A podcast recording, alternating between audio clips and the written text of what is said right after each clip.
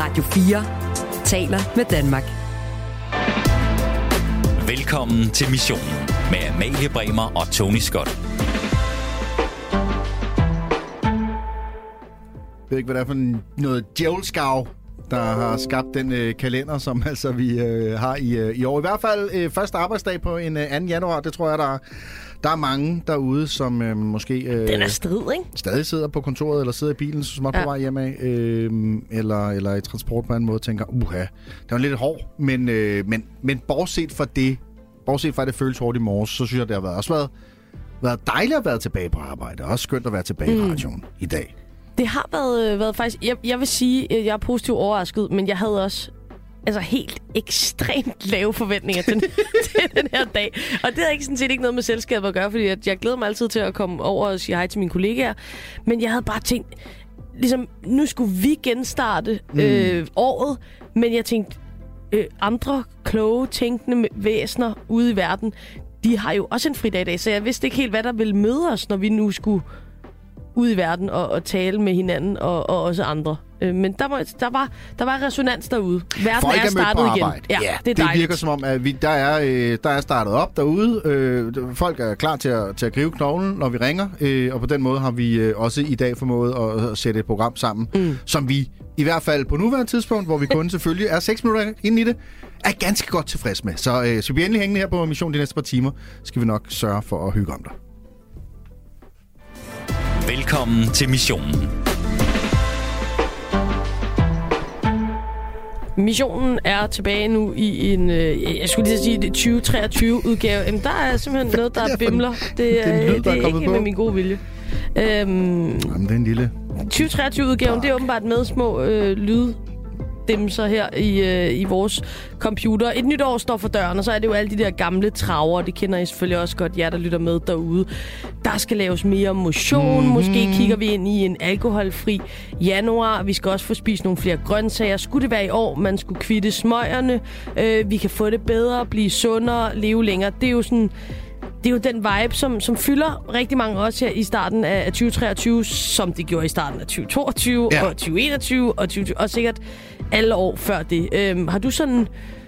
Har du den, har du den energi? Øh, er du, har du nytårsforsæt energien? Øh, det har jeg egentlig lidt, synes jeg. Øhm, og jeg er jo super dårlig til at holde dem. Mm. Øh, det kan også være, at vi bliver klogere på det senere i løbet af programmet i dag. Hvordan jeg så kan, kan lykkes med det. Øh, ikke, at det skal handle så meget om nytårsforsæt, men jeg har nytårsforsæt energien, og det har jeg også på vej. Nu beder jeg jo, fik jeg jo den der lille operation her i, Ja. i, i sene efteråret.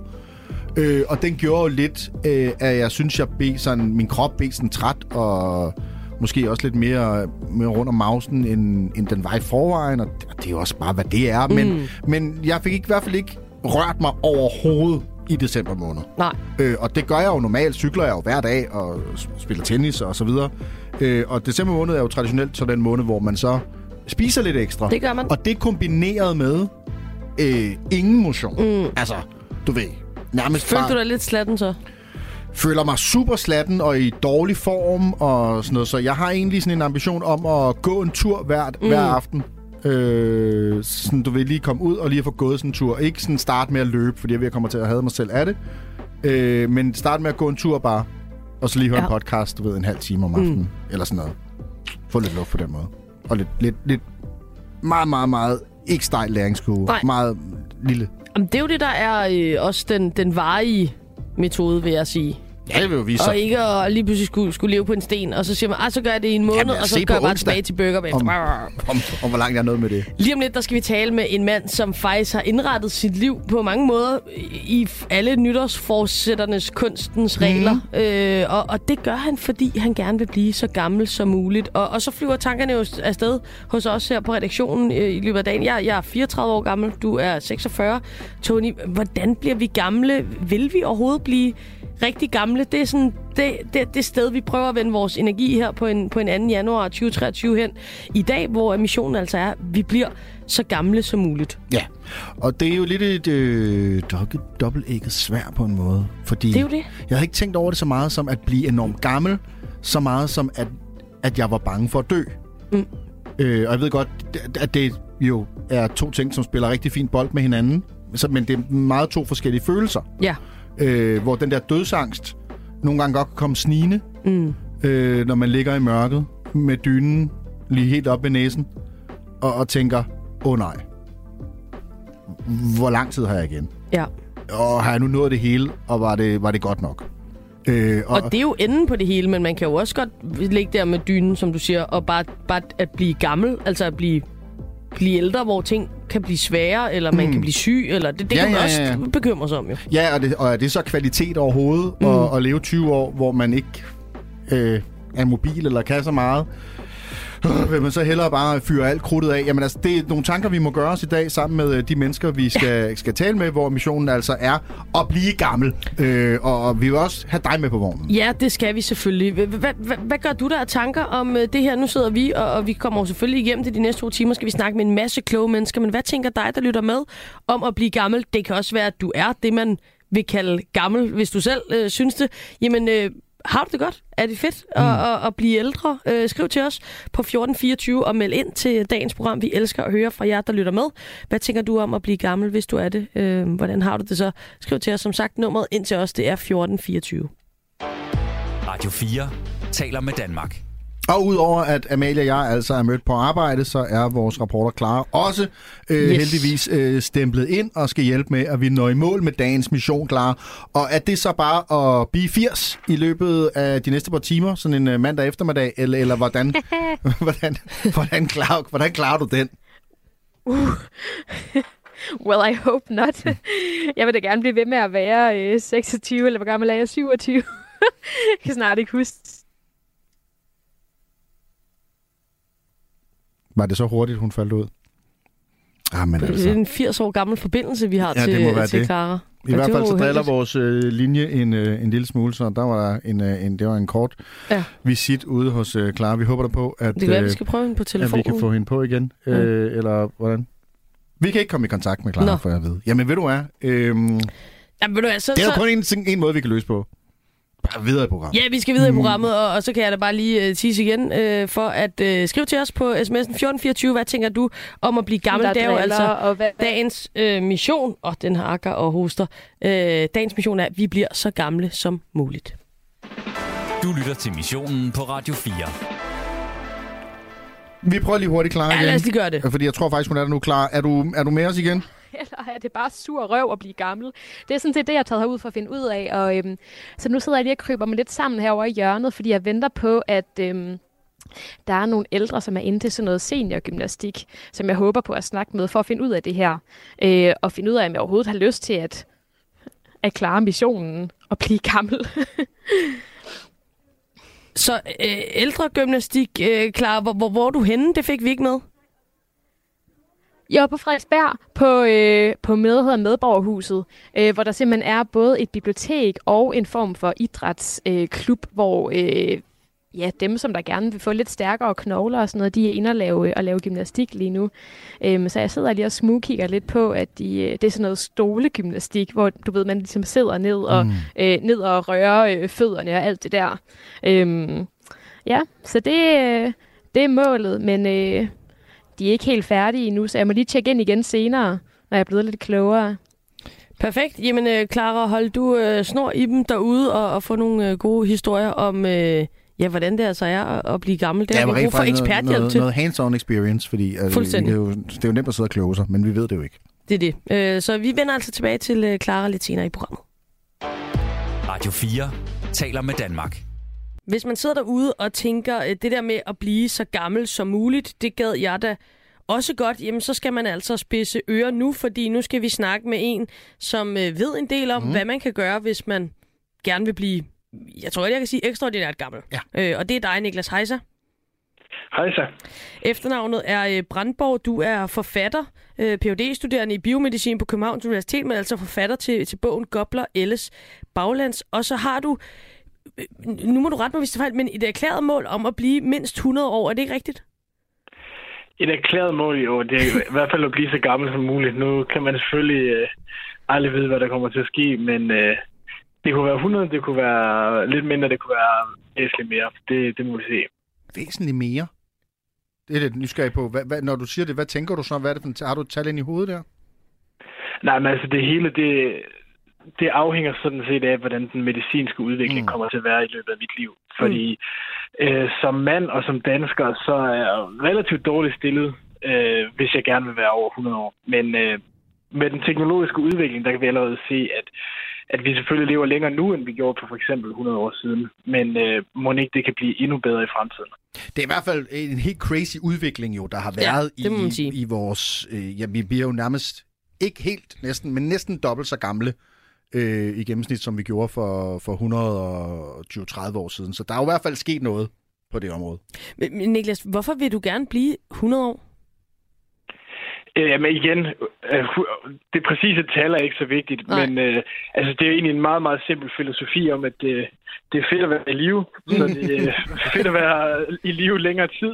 Ja. Øh, så det er ikke fordi, det skal være et præcist tal. Altså, det er ikke som at, fordi, jeg jagter en eller anden rekord eller noget den stil. Det er bare, at jeg tænker, at øh, ja, jeg nyder at være her, så det ville være Mm. fedt at være her lidt længere tid. Og, og, og det, det kan jeg godt forstå. Jeg har det også sådan ret fedt. Øh, det meste af tiden i hvert fald. Og jeg tænker også, det, det vil jeg selvfølgelig bare gerne klø på med. Øh, men jeg tænker jo også, at, at ens livsvilkår kan jo ændre sig på rigtig mange måder til et punkt, hvor man måske tænker, nu behøver jeg ikke at være her endnu 40 år eller sådan noget. Så hvad, hvad tænker du om det? Der er, det, der er det også meget vigtigt at, at forstå det, jeg beskæftiger mig med, også rent professionelt, altså det, der hedder aldringsforskning. Mm. Mm. Der går det ikke nødvendigvis ud på bare sådan at, at trække livet ud så lang tid, som man overhovedet kan. Det går mere ud på at bremse aldringsprocessen, så man har en ung krop i så lang tid som muligt. Mm. Så for eksempel kunne vi forestille os, at om 20 år, så hvis man er 70, så er det måske ligesom at være 55 i dag. Mm. Hvis man så er 50, så er det måske ligesom at være 35 i dag. Så det går i virkeligheden mere ud på at sådan... Altså, der er jo sådan en, en, en nedgang i ens fysiske funktion med tiden, og det går ligesom ud på at sætte bremsen så, så hårdt i på den som muligt, så man kan få mere tid i en ung krop. Og det giver jo total mening, fordi der er jo ikke noget fornøjelse i at være en, en senil grøntsag, øh, som ikke kan, kan opleve eller sanse noget, øh, og så, så leve til langt efter 100. Det skulle gerne være, være sjovt at, at være her. Øh, så, så hvad har du af... Altså, hvad gør du for at holde din krop ung så? Altså, jeg gør selvfølgelig rigtig, rigtig mange ting, men Mm. når, når, man sådan, når jeg sådan bliver spurgt om det, så er, er, det, der er der ingen tvivl om, at der, hvor man skal starte, det er de sådan helt klassiske sundhedsråd. Så, så man skal selvfølgelig Ikke starte med at ryge og ikke drikke Ja. for meget og spise ordentligt og motionere. Præcis. Sørg for at optimere sin søvn. Øh, også så snakker jeg rigtig meget om vigtigheden af sådan mentalt øh, helbred. Mm. Det er meget vigtigt at huske, at det, man kan ikke kun behandle kroppen som sådan en maskine, hvor man bare optimerer alting sådan du får præcis så og så meget mad, og du dyrker motion så og så meget. Det er vigtigt også at huske, at der er hele den, sådan, hvordan man rent faktisk har det, og så kan vi også se, at hvordan man sådan rent mentalt øh, føler, øh, hvordan man rent, rent mentalt har det, det har også indflydelse på øh, sådan rent fysiske ting i ens krop. Øh, så det er jo rigtig, rigtig vigtigt også at huske og sådan, at have fokus på den del. Nu, nu kommer jeg bare lige til at tænke på, fordi det her, som, som vi lige hurtigt lister op med øh, øh, øh ingen alkohol, øh, ingen rygning, fordyrket sin motion osv., det er jo meget af de her nytårsforsæt ting. Sådan en som dig, der allerede lever efter øh, de her ting, har, hvad har man så som nytårsforsæt? Har du noget der? Ja, men altså, jeg er jo en kæmpe stor fan af nytårsforsæt, må Ja. jeg bare sige. Nå. Øh, tror, jeg har haft nytårsforsæt hver eneste år, siden jeg var sådan 12 år gammel. Okay. Så, øh, så ja, det har jeg. Øh, lige nu, øh, det jeg har i år, det er faktisk noget, jeg er ved at skrive om i min bog. Så det er hemmeligt, indtil den kommer ud. Ej. Men øh, det er jo sådan nogle ting, ligesom så mange andre. Øh, sidste år havde jeg noget med at få min skærmtid lidt ned. Mm. Øh, den føler, at den har kravlet op år efter år Ja. øh, i flere år. Øh, så det var det, jeg fokuserede på der. Og jeg vil gerne lige dykke ned i, i nogle af de ting, som du gør, øh, Niklas, som, som måske kan virke, fordi ja, øh, rygning, alkohol, motion, det, det, det er noget, vi alle sammen forholder os til. Men du gør jo også nogle mere, nu siger jeg radikale øh, ting, men, men i hvert fald for mange anderledes. Øh, blandt andet faster i perioder. Hvad går det ud på? Det er sådan set baseret på øh, meget af den videnskab, der er lavet inden for aldringsforskning, hvor vi kan se en af de allerbedste ting, hvis vi gerne vil forlænge livet i laboratoriedyr, det er noget, der hedder kalorierestriktion, hvor Mm. man sådan giver dyrene for lidt at spise. Og det er selvfølgelig ikke specielt rart, og det er selvfølgelig heller ikke noget, der sådan er nemt at overføre til mennesker, fordi de få mennesker, der har forsøgt sig med det her, de har det ikke specielt sjovt. Øh, sådan lyder det i hvert fald, når de fortæller om det. Mm. Men det er muligt, at man så kan få nogle af de her effekter ved at have sådan perioder, hvor man ikke får nok kalorier. Så det vil sige, det er at faste. Øh, så ja, det er, sådan set, øh, det er sådan set baseret på det. Men, men, Og nu må du bare oplyse mig, fordi at, at det er bare fordi, at jeg ikke forstår det. Men når du siger for lidt at spise, så ligger det jo næsten i det, at det ikke er så godt. Så hvordan kan det blive godt? Ja, men altså det, den måde, som kalorierestriktionsforskning den, den foregår på, der sørger man for, at dyret det får alle de sådan, vitaminer og mineraler, det skal have, bare for få kalorier. Så det vil sige, at de spiser lidt mindre, end det vil gøre, end hvad det vil have lyst til. Øh, så når man faster, så har man også en periode, hvor man ikke indtager nok kalorier, men så afbryder man det selvfølgelig med at spise nok. Øh, og så øh, skal man huske, når det kommer til helbred, at øh, ting, der ikke nødvendigvis er sundt at gøre kronisk godt, kan være øh, sunde over sådan kortbaner. Mm. For eksempel, når du er ude og løbe en tur, det ved vi selvfølgelig alle sammen er utrolig sundt, men det, der egentlig sker, når du er ude og løbe en tur, det er, at du for eksempel får højt blodtryk, du får øh, skader på dine muskler og dine knogler, fordi du bevæger dig, dine lunger bliver stresset af at skulle skaffe ild til dig osv. Så, så sådan på den korte bane, der er det faktisk noget, som i princippet er skadeligt. Men når man så er færdig med løbeturen, så bliver der sat gang i alle mulige processer i kroppen, så man får stærkere muskler selvfølgelig, stærkere hjerte, stærkere knogler osv. Og så ender man egentlig med at være stærkere, end man var, da man øh, begyndte. Og det er også sådan den, den hovedteorien om, hvorfor det kunne være sundt at faste. Det er også lidt derover af, at det, det er sådan en kortvarig stressfaktor for kroppen, som så ender med at gøre en stærkere på den lange bane. Og hvad, der er jo 5-2 øh, øh, kur, eller faste, eller man spiser kun et måltid om dagen, eller man, man holder en dag heldig, hvor man ikke spiser, eller hvad, hvad er dit system? Øh, jeg har prøvet alle de forskellige systemer, der er. Øh, og jeg synes, det, der fungerer bedst, det, der sådan passer bedst med hverdagen, det er øh, det, der hedder time restricted eating, hvor man nogle gange skærer et enkelt måltid fra. Så okay. for eksempel, typisk tyder øh, forskning på, at det sundeste er at skære aftensmaden fra. Så at få flere af sine kalorier tidligere øh, på dagen. Så det, mm. det er det, jeg selv følger. Jeg ville bare gå sulten i seng, altså. Det, hey. øh, noget af det, jeg ved, du også er optaget af, og som også selvfølgelig er baseret også i, i videnskaben, det er mundhygiejne. Vil du ikke prøve at, at sætte nogle ord på, hvorfor at det kan være med til at uh, få os til at leve længere? Jo, så det stammer egentlig fra, at i min bog, der så nævner jeg et par steder, husk at bruge tandtråd, mm. og så den første journalist, der læste bogen og skulle anmelde den, synes det var hylemorsomt, at der stod noget om at bruge tandtråd i en bog om et langt liv. Så ja, Øh, nu får jeg tilsendt kassevis af tandtråd og tandpasta. Så det var helt forgæves. Perfekt. men men det, er, det er et helt legitimt uh, sundhedsråd, så det, det er simpelthen fordi, vi kan se, at uh, bakterier, der stammer fra munden, de øh, rent forskningsmæssigt, at man begynder at finde dem alle mulige mærkelige steder, som mm. for eksempel inde i hjernen på folk, der døde af Alzheimer's. Inde i øh, blodpropper på folk, der har fået en blodprop inden i tumorerne på folk, der har fået kraft i tarmen, altså det vil sige relativt langt væk fra munden, ikke? så ved vi samtidig også, at hvis man får øh, sådan en kraftig infektionstilstand i munden, det hedder parodontose, så kan det øge risikoen for nogle af de her sygdomme. Så vi ved ikke på nuværende tidspunkt, hvad sammenhængen er. Øh, det er ikke fordi, at hvis man holder sin mund ren, så får man aldrig en blodprop eller demens. Men det tyder på, at nogle af de her bakterier, de kan være med til i hvert fald sådan at promovere øh, nogle af de her sygdomme. Mm. Så rådet går egentlig ud på sørge for at holde sin mund ren, så man ikke får øh, sådan overvækst af bakterier i munden, og så forhåbentlig kan det være med til at mindske risikoen for nogle af de her sygdomme.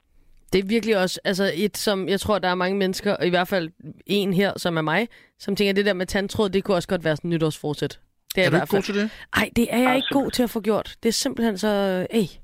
Tony, han står og jubler herinde. Du skulle bare sige, Niklas, han står og pusser sin glorie. Synes jeg. Ja. Men det er, det er nu ikke så meget for... Jeg vidste ikke det med, med længere liv, øh, mm. eller at det på den måde havde, men det var mere bare altså, tænderne. Hvor jeg har fået det vide min tandlæge. Ja, det har jeg også. Øh, det har jeg også. Øh, Niklas, er det, er det bøv... Altså, jeg, jeg tror, øh, og jeg kan tage udgangspunkt i mig selv, men jeg vil også gætte på, at der vil sidde nogle lytter derude til, at hold det op, det er meget øh, styret, det er systematisk, det må også være bøvlet, øh, og, og, og leve på den måde, som du gør. Er det det?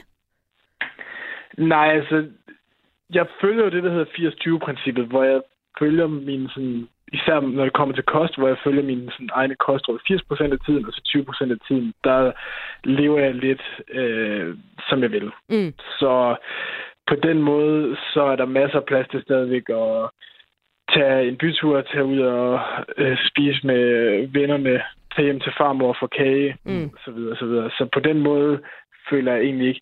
Det er klart, hvis man for eksempel øh, går helt ekstremt på kosten og siger, at man vil ikke lige for sine principper overhovedet, så kan det være rigtig, rigtig svært. Mm. Øh, men ellers, så synes jeg egentlig ikke, altså... Det ved jeg ikke. Det, det er ikke noget, jeg sådan føler tager ret meget af min tid i virkeligheden. Det er jo, det, det er jo positivt. Og, og hvis vi så her til, til, på falderæbet, nu har vi jo så en mission i dag, som hedder at blive så gamle som muligt. Mhm. Mm-hmm. Øh, jo også lidt en, en ja, rejseudvikling, øh, som du er på, øh, Niklas. Hvad, hvad skulle være sådan, nu vil jeg ikke sige quick fix, fordi det synes jeg næsten vil være underminere alt det, du gør, og, og al den viden, du har osv., men, men en eller anden ting, hvor du siger, at vi, eller, eller dem, der lytter med, kunne tage fat og sige, det er et, et sted at starte, uden at det virker sådan helt enormt indgribende på ens liv. Jamen, altså, det kommer selvfølgelig an på, hvem man er, men hvis man ryger, så er der ingen tvivl om, at det er meget, meget, meget nemt øh, at pege på, hvad man skal starte med, fordi skal man Ja. starte, øh, stoppe med at ryge. Så øh, hvis man samtidig er overvægtig, så skal man selvfølgelig starte, med at tabe sig, og så er det jo selvfølgelig også en rigtig god idé at øh, dyrke motion. Mm. Og når man så begynder at få alle de her ting på plads, så kunne man begynde øh, med nogle af de andre ting, jeg snakker om. Sådan noget, man kunne prøve at begynde at gå i sauna og se, om det har en positiv effekt på en. Man kunne øh, prøve med det her tandtråd. Jeg snakker om at blive bloddonor. Jeg snakker om øh, alle de her mentale øh, tiltag, man kan Mm. tage. Øh, så det, det er i virkeligheden nok... Man ved nok bedst selv, hvad for sådan et fokuspunkt man burde have. Øh, det er jo sådan meget med at dække mange forskellige baser af, Mm. så vil der typisk være en, man måske mangler.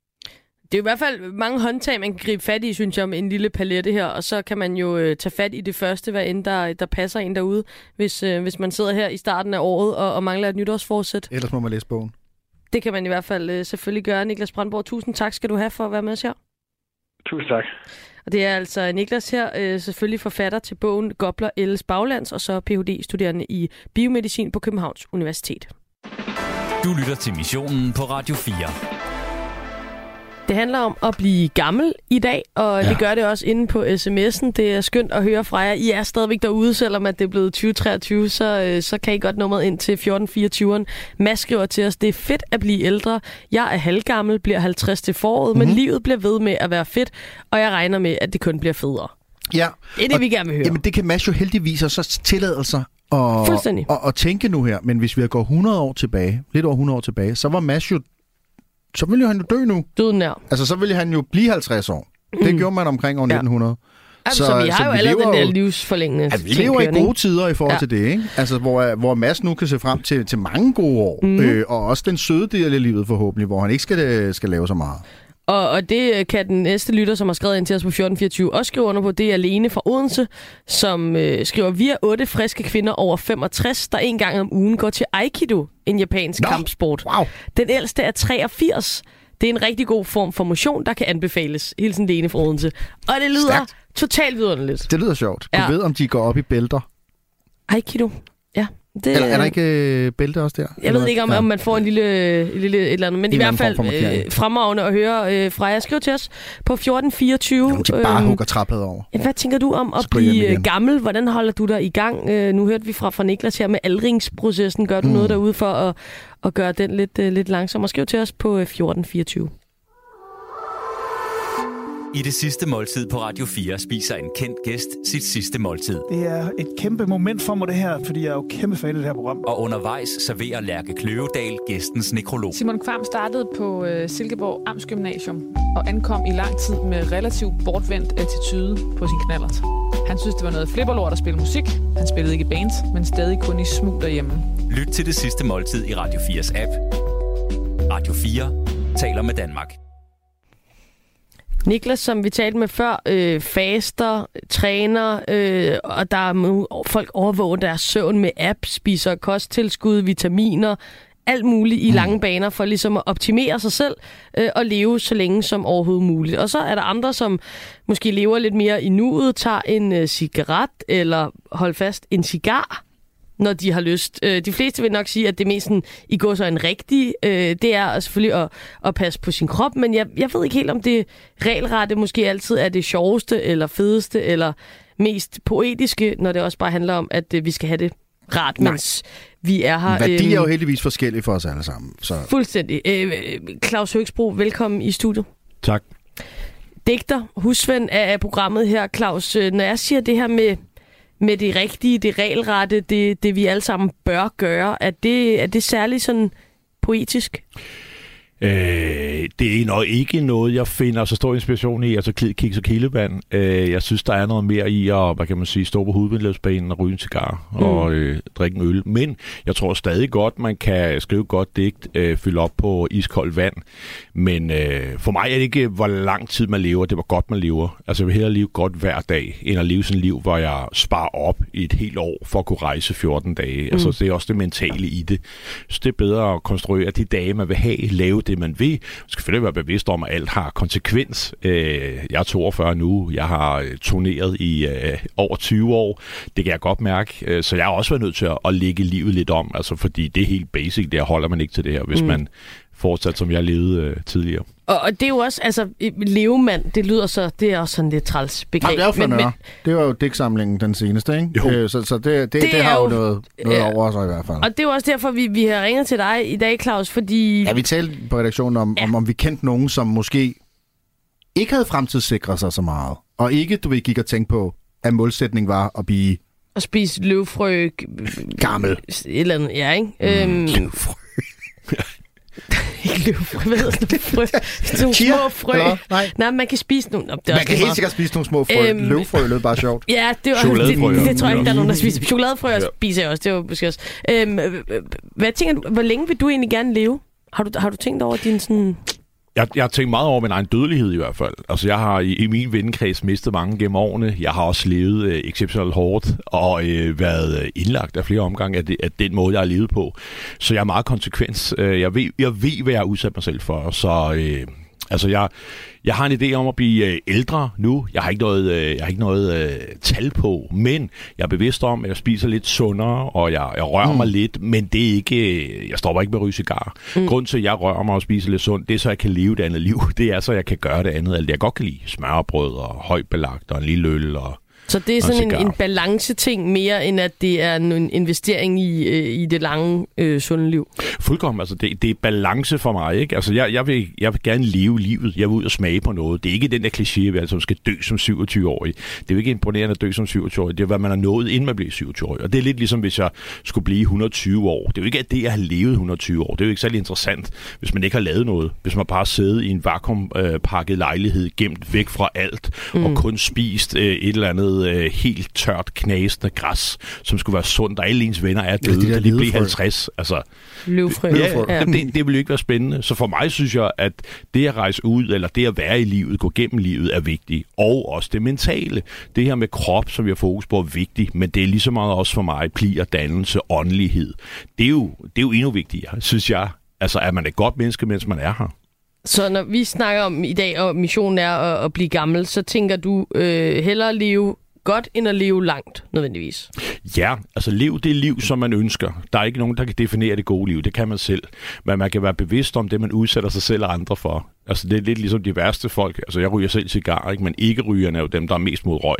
Og det er jo sådan lidt fjollet. Stop med at ryge, hvis du ikke vil det. Spis sundt, hvis du vil det. Løb en maraton. Men altså, det behøver ikke være det første, du siger, når du kommer ind ad døren. Altså det, det må være der, vi skal hen. Øhm, ja, ja, jeg, altså du ved, har du, men har du fremtid, altså har du tænkt, altså kan du overhovedet, lad mig spørge sådan her, Claus, har du råd til at blive gammel? Altså du er digter.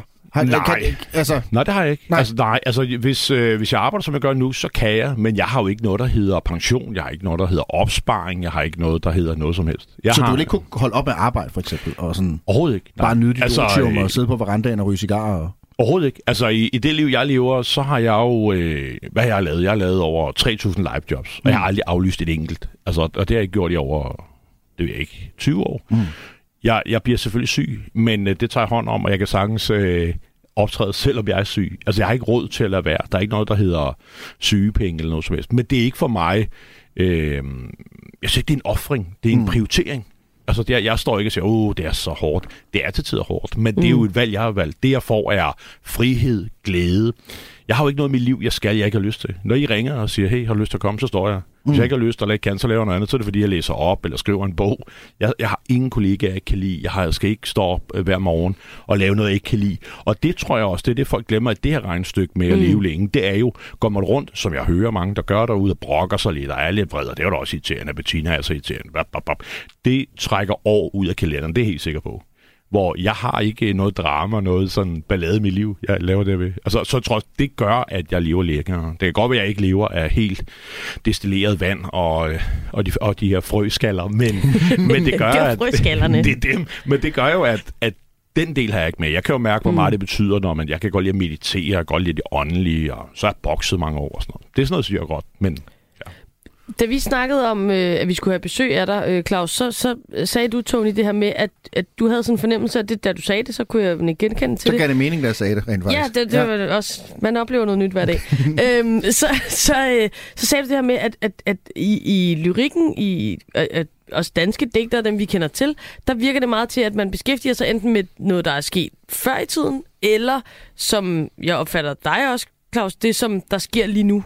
Altså det, der er omkring os, når vi går rundt og tager ting ind, og, og hvad vi møder osv. Altså det her med fremtiden i lyrikken og i digtningen, er det egentlig noget, som, som du eller, eller oplever, at andre digtere beskæftiger sig specielt meget med?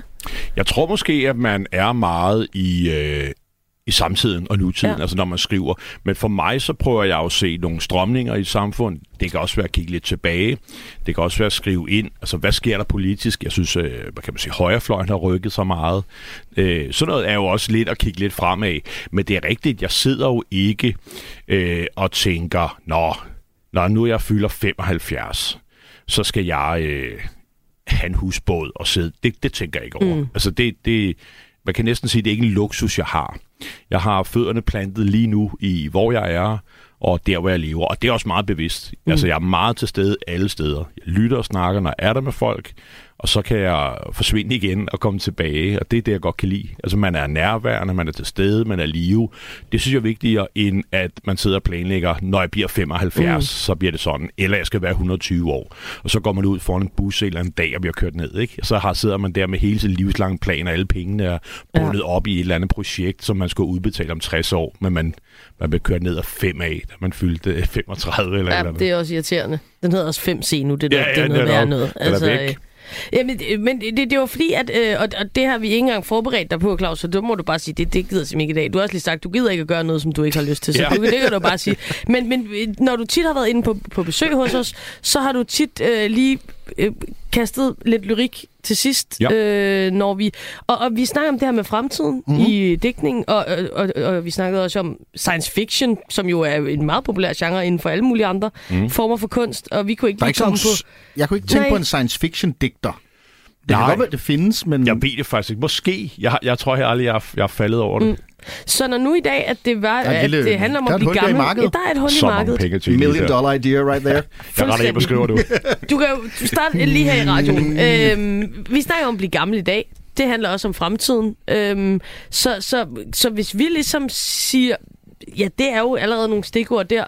Er der så noget, der kommer til dig, hvor du kunne give os en lille ting at gå ud på, som er. Ja. måske Claus Høgsbro, eller ja, din lyriks øh, fremtid, hvis du skal, hvis du skal lave en lille, et lille, lidt, lidt sci-fi poesi til os? En, en, en lille fremtids øh, langt liv lyrik. Ja. ja. Ja, ja. Det vil jeg gerne. Fedt. Jamen, take it away. Kan vi ikke sige ord, eller hvordan? Jeg, er jeg kan Skal også vi- bare lige, hvad jeg har lyst til. Det er jo den energi, vi godt kan lide. Tony, du kan godt lide at komme med lidt... Jeg kan godt sige ord, Ja. men jeg har ikke lige forberedt det. Jamen, lad, os, lad os køre. Øh, Og så er vi jo, så er vi lige vidt. Og så starter jeg med, du ved, kunstig intelligens. Kunstig intelligens, og han har altid kaldt sig selv, han har været lidt bagud, og han er lidt kunstig i det. Han har sparet op til alt den intelligens, han vil have, han har købt det. Han har købt dem på internettet og sparet op på sin iPhone og sidder derhjemme lidt kunstig intelligentagtig. Og han drømmer om at blive 1235 år gammel, ligesom hans konto med pengene på. Han drømmer om at blive så gammel, at hele verden er gået under, der kun er ham, der går rundt derude, drømmer om noget. Ser verden, der er anderledes. Det er flyvende biler, de snakkede om i 70'erne, da man lavede sci-fi film. Alle de døre, der åbnede og lukkede sig selv med sus. Uh. Alt det, der kom ind og ud, når dørene åbnede sig, og bilerne fløj, og der står han med alle sine penge på lommen, helt alene i en verden, hvor alle vennerne er døde. Men han har stadig frøene med sig. Han spiser det sunde mad. Han går rundt derude, og asfalten er ophævet. Den er der ikke mere. Der er grønt græs, og så er der alt det græs, han spiser. Alle de planer, alle de drømme, alt det, han gerne vil. Alt det nye samfund, alle de planer, alt det, han ikke har kunne se komme. Nu er han 235 år gammel. Han går rundt alene, og Facebook er gået ned. MySpace kan ingen huske. Ingen gang internet er der mere. Alt er lukket ned. Der er kun ham, hans fødder, der går på græsset og spiser det sundt med døre, der åbner og lukker med sus. Det er altså fedt, Claus. Jeg nåede ikke engang at sige flere Ja, ord. det, det er klasse. Claus Høgsbro, tusind tak for øh, besøget. Jeg håber, at øh, vi må forstyrre Ja, dig for, igen. for lige styr på øh, den pensionsordning, du. Jeg, øh, jeg vil straks gå hjem og skrive mig en cipher-digt, som jeg får styr på pensionen. tak skal du have, Claus. Selv tak. Du lytter til missionen på Radio 4. Vi bliver altså øh, ældre og ældre. Øh, det er vi blevet, øh, hvis man kigger tilbage over de seneste, ja, lidt over øh, 100 år, ja. så kan man sige, og det sagde jeg også lige før, øh, i år 1900 deromkring, der kunne vi forvente at leve cirka 50 år, og det er jo helt vildt øh, at tænke på. Det betyder, at jeg jo nu her som 46-årig i den grad vil være i mit livs efterår, mm. øh, og vil øh, kunne forvente ikke at være her øh, om ganske kort tid. Og det kan selvfølgelig stadigvæk ske, det er med på. Men, men, men statistikkerne fortæller jo noget andet. I dag bliver en dansker jo øh, over øh, 80 år gammel. Vi kan sige hej til øh, Kåre Christensen, som er øh, med på telefonen. Hej Kåre. Hej. Hej. Kåre, øh, professor i aldersforskning. Øh, altså, betyder det så, at nu er vi inde i en eller anden form for udvikling, og, og jeg kan forvente af, af mine børn, og, og så børnebørn og, og, og tibollebørn, og- som jeg så ikke kommer til at kende dog, men, men de vil også blive ældre og ældre.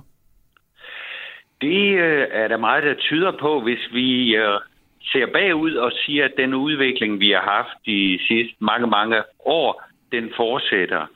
Øh, så vil der komme sådan en udvikling. Vi har været vant til, at hver ny generation lever længere, fungerer bedre, har bedre helbred, og det har vi været meget forkælet med i rigtig lang tid. Mm. Og derfor så har vi sådan en, en tendens til at sige, at det er den naturlige ting. Altså sådan, sådan fungerer mennesker bare. Men øh, det, det er jo ikke nødvendigvis øh, sådan, det er, bare fordi det har været det hidtil. Og, øh, og det er faktisk en af de ting, der diskuteres meget i aldringsforskningen, er, at vi ligesom ved at nå loftet. Øh, kan, kan vores livslængde og vores helbred blive bedre? øh, har, vi, har vi mulighed for at gøre mere. Og, og vi må sige, at vi kender ikke nogen sådan stopklods, at man kan leve hertil og ikke længere. Mm. Øh, vi har nogle aldre, som er usandsynlige, fordi vi kender, hvor stor risikoen er for at dø, når man er oppe i de højeste aldre. Og det er cirka sådan en 50-50 chance for at overleve et år. Så der kan du jo tænke på det, der, der skal du hver år på din fødselsdag slå plat og krone, ja. om øh, du, du lever et år mere. Mm. Og så skal du altså bare blive ved med at slå krone hvert år, hvis det her skal fortsætte. Og det kan man godt mærke. Altså sådan, der er jo ikke nogen teoretisk øvre grænse for, hvor mange gange du kan slå øh, krone i træk.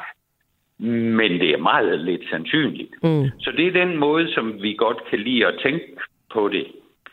Altså det, der selvfølgelig så er jokeren, det er, hvor meget kan vi finde på sådan inden for medicinen og forebyggelsen og så videre, til at, at kompensere for de tab, mm. vi, vi får med årene. Og der er det jo meget forskelligt, hvor optimistisk man er. Der er jo en stor tendens til, at dem, der har penge investeret i det, de, de er meget, meget optimistiske. Blandt andet måske også for at få flere til at investere i det, de mener er, er den hurtige opskrift på et langt liv. Ja. Mens at, øh, vi er nok mange, der siger, at det er en meget kompleks ting, og det er meget svært at forestille sig, at der er enkelte faktorer, der kan være sådan en magic bullet. Der er lige så mange ting, der kan pille dig ned, men det er lidt svært at finde den ting, der kan beskytte dig mod alle de ting, der kan pille dig ned. Jeg tænker, der er mange faktorer, øh, øh, der, der, der har gjort, at vi nu bliver ældre, øh, og, og selvfølgelig er vi mere oplyste, og jeg ved også, der er noget, vi selv kan gøre øh, for at på en eller anden måde øh, udøve livsforlængende øvelser på os selv, altså sådan noget med at lade være med at ryge og dyrke noget motion og spise ordentligt og, og få sovet og så videre. Øh, men, men når du taler om den her magic bullet, er det så, Kåre, en eller anden form for...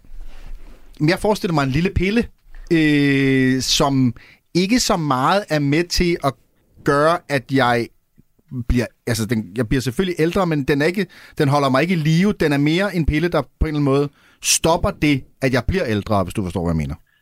Ja, og, og det er jo en meget øh, sådan øh, appellerende øh, og sådan tanke, der, hvor man siger, oh, det kunne godt nok være dejligt, ikke? At vi kunne jo. bare give den fuld gas, og så inden vi går i seng, så spiser vi lige den, og så er vi nulstillet.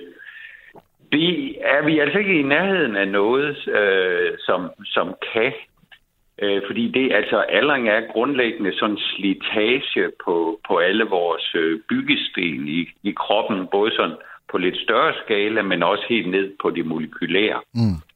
Så det er lidt ligesom, man skal have fat i noget, der ligesom kan reparere alt det og, og kompensere for det. Og, og det har vi altså ikke fundet endnu. Der er mange, der prøver at finde ting, der kan gøre det bedre. Og jeg synes jo også en gang imellem, så bør man også være altså sådan taknemmelig for, for den hastighed, vi har nu. Det er lidt ligesom om, vi ser på det som om, oh, bare vi kunne opfinde noget, der gjorde, at, at det gik os bedre. Men det er faktisk sådan, at i de sidste halvanden hundrede år, der er middellevetiden steget to-tre måneder om året.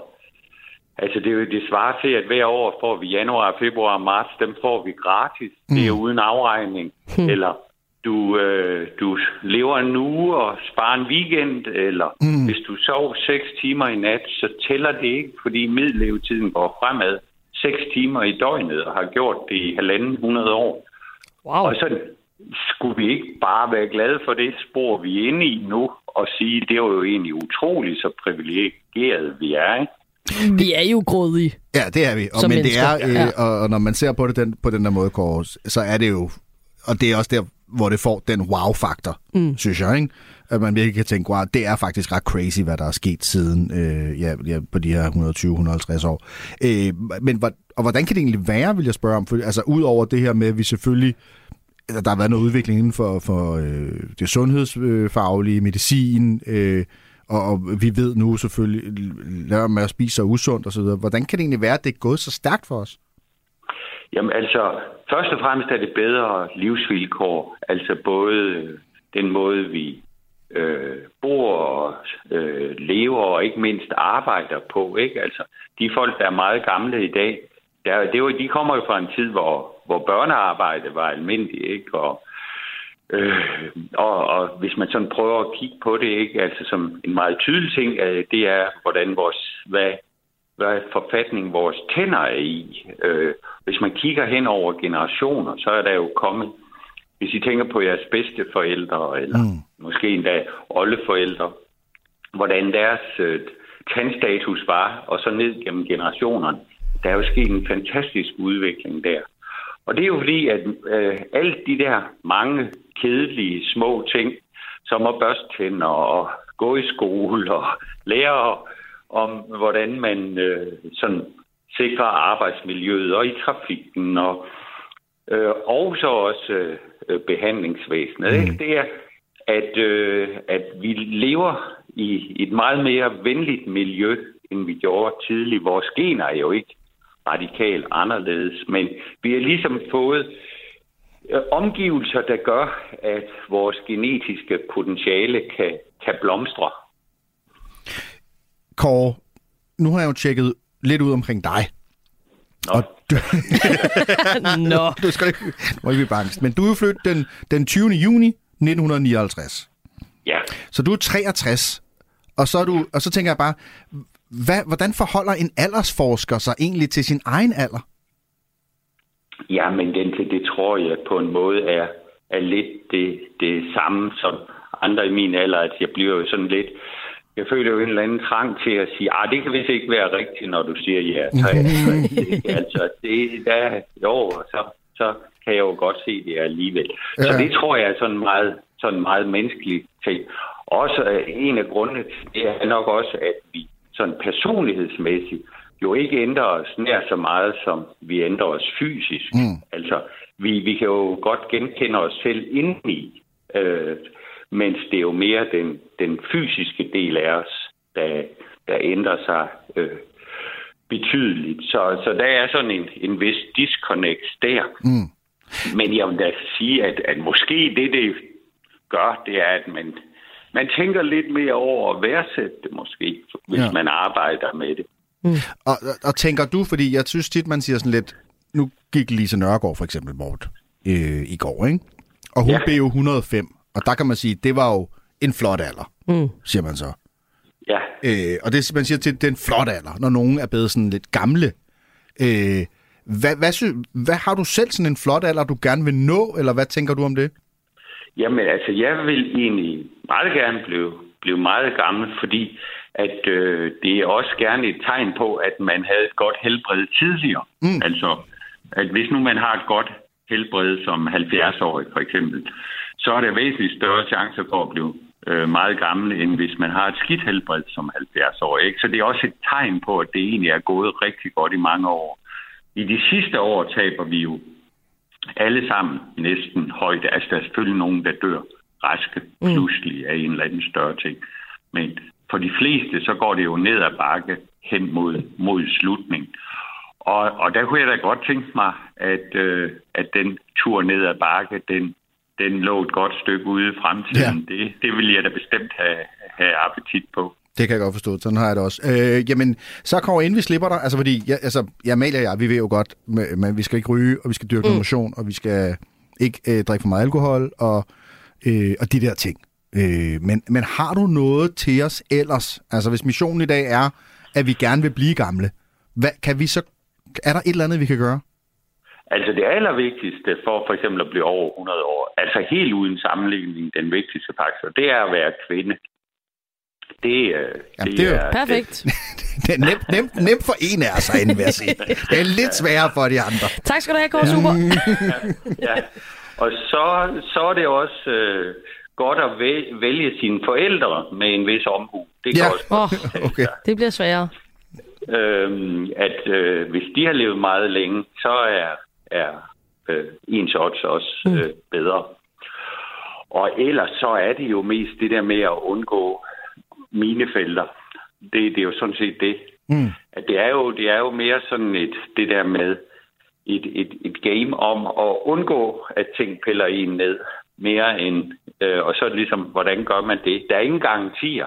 Der er jo folk, der lever helt sundt, de dør jo også hyppigt af Mm. hjertekarsygdomme, ikke? Så det, slitagen er der, men det er et spørgsmål om, hvor hurtigt den går. Mm. Så det er, det er desværre ret øh, sådan kedeligt, altså fordi øh, det der med at sige, hvad, hvad man kan gøre, fordi det er i virkeligheden sådan en fintuning af de ting, vi godt ved. Og i virkeligheden så gælder det om at øh, det er meget sværere at få os selv til at gøre de der ting, end, end at vide, hvad det er. Altså, så det, det gælder om, det er at finde nogle måder at gøre det på, som, som passer til en. Og det er også derfor, at der jo kommer en uendelig strøm af selvhjælpsbøger til, hvordan man gør det her. Det er jo fordi, at det ikke er nemt, og der er ingen af de her ting, der sådan er øh, en, en opskrift på det, fordi så vil det jo nok blive en, en ordentlig succes. Ja. Jamen, øh, det er hårdt arbejde, og så øh, være en, en lille smule forsigtig, Per, også, øh, så man ikke lige kommer øh, galt afsted. Øh, og så ellers øh, bare nyde øh, the ride. Øh, Kåre Christensen, tusind tak, fordi du havde øh, tid og lyst til at øh, gøre os øh, lidt klogere. Øh, Kåre, som jo er altså professor i aldersforskning. Radio 4 taler med Danmark.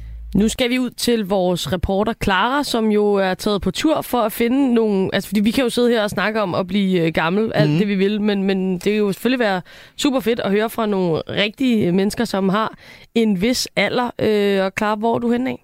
Jeg er taget på jagt for at finde ud af, hvordan det er at blive ældre. Og øh, nu er dørene lige blevet åbnet ind til øh, det hold, der har været af seniorgymnaster for at lave øh, gymnastik og bøj og stræk her i Medborgerhuset på Frederiksberg. Og jeg har været så heldig at fange dig, Solvej, som har afsløret for mig, at du er rundet de 69. Hvordan har du det med at blive ældre? Hvis ikke man planlægger sin tredje alder, altså der, hvor man siger farvel til arbejdsmarkedet, så kan det meget hurtigt gå ind og blive meget, meget ensomt. Og meget, meget lukket tilværelse, du har. Du skal være udadvendt, du skal have dig en god omgangskreds, som ikke er døde, ikke? Øh, men altså, det, det er i hvert fald vigtigt, at man planlægger sin pension. Hvad skal jeg? Altså, og hvad skal jeg ikke? Og så synes jeg, det her med at holde sig i gang og med sund, jeg spiser rimelig sund mad, øh, det synes jeg er rigtig godt. Altså, jeg kan se resultaterne, og det synes jeg er dejligt. Så du har planlagt nogle bestemte ting, du synes, der har været vigtige at fokusere på? Ja. ja. Og som du lever efter? Ja, som jeg lever efter, ja. Så du har simpelthen planlagt jo en hel, Lang tid. Ja. ja, en hel del af dit liv. Hvad tænker du så om sådan noget med nytårsforsæt? Ej, det tror jeg, jeg gjorde, da jeg var yngre. Det var sådan et, ja, det ved jeg ikke rigtig, var et eller andet med, nå ja, men øh, hvem bliver kæresten i det nye år, eller sådan noget. Så det, det, jamen, jeg har aldrig rådet, så det er den ikke så. Så nytårsforsæt, det, nej, det har aldrig rigtig været mig. man kan have nogle planer, ikke? Men, men det bliver jo aldrig. Men du har jo sådan lidt en plan om så til gengæld at leve et liv, som er sundt og godt, og hvor du holder kroppen og hovedet i gang.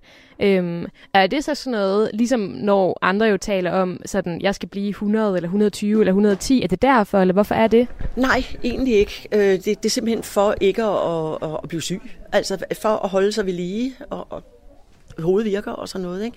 Fordi jeg tror ikke, det er sjovt at være 100 år, og det hele det står af. Det, det, det kan jeg ikke se for mig. Altså, eller man ikke kan trække vejret, eller hvad ved jeg. Så nej, det der, jeg har ikke planer om at blive 100, selvom jeg lever sundt. Ser du frem til de år, der kommer nu? Altså, tror du, det bliver nogle fede år øh, på en anden måde, end de andre år, du har levet? Altså, nu har jeg sådan altid været meget udadvendt menneske, og, og det er jeg stadigvæk. Øh, og jeg har en masse klubber. Jeg har pigeklubber, jeg har en kulturklub, jeg har ældresagen. Jeg kører hver onsdag på cykel 14-15 km, også med ældresagen.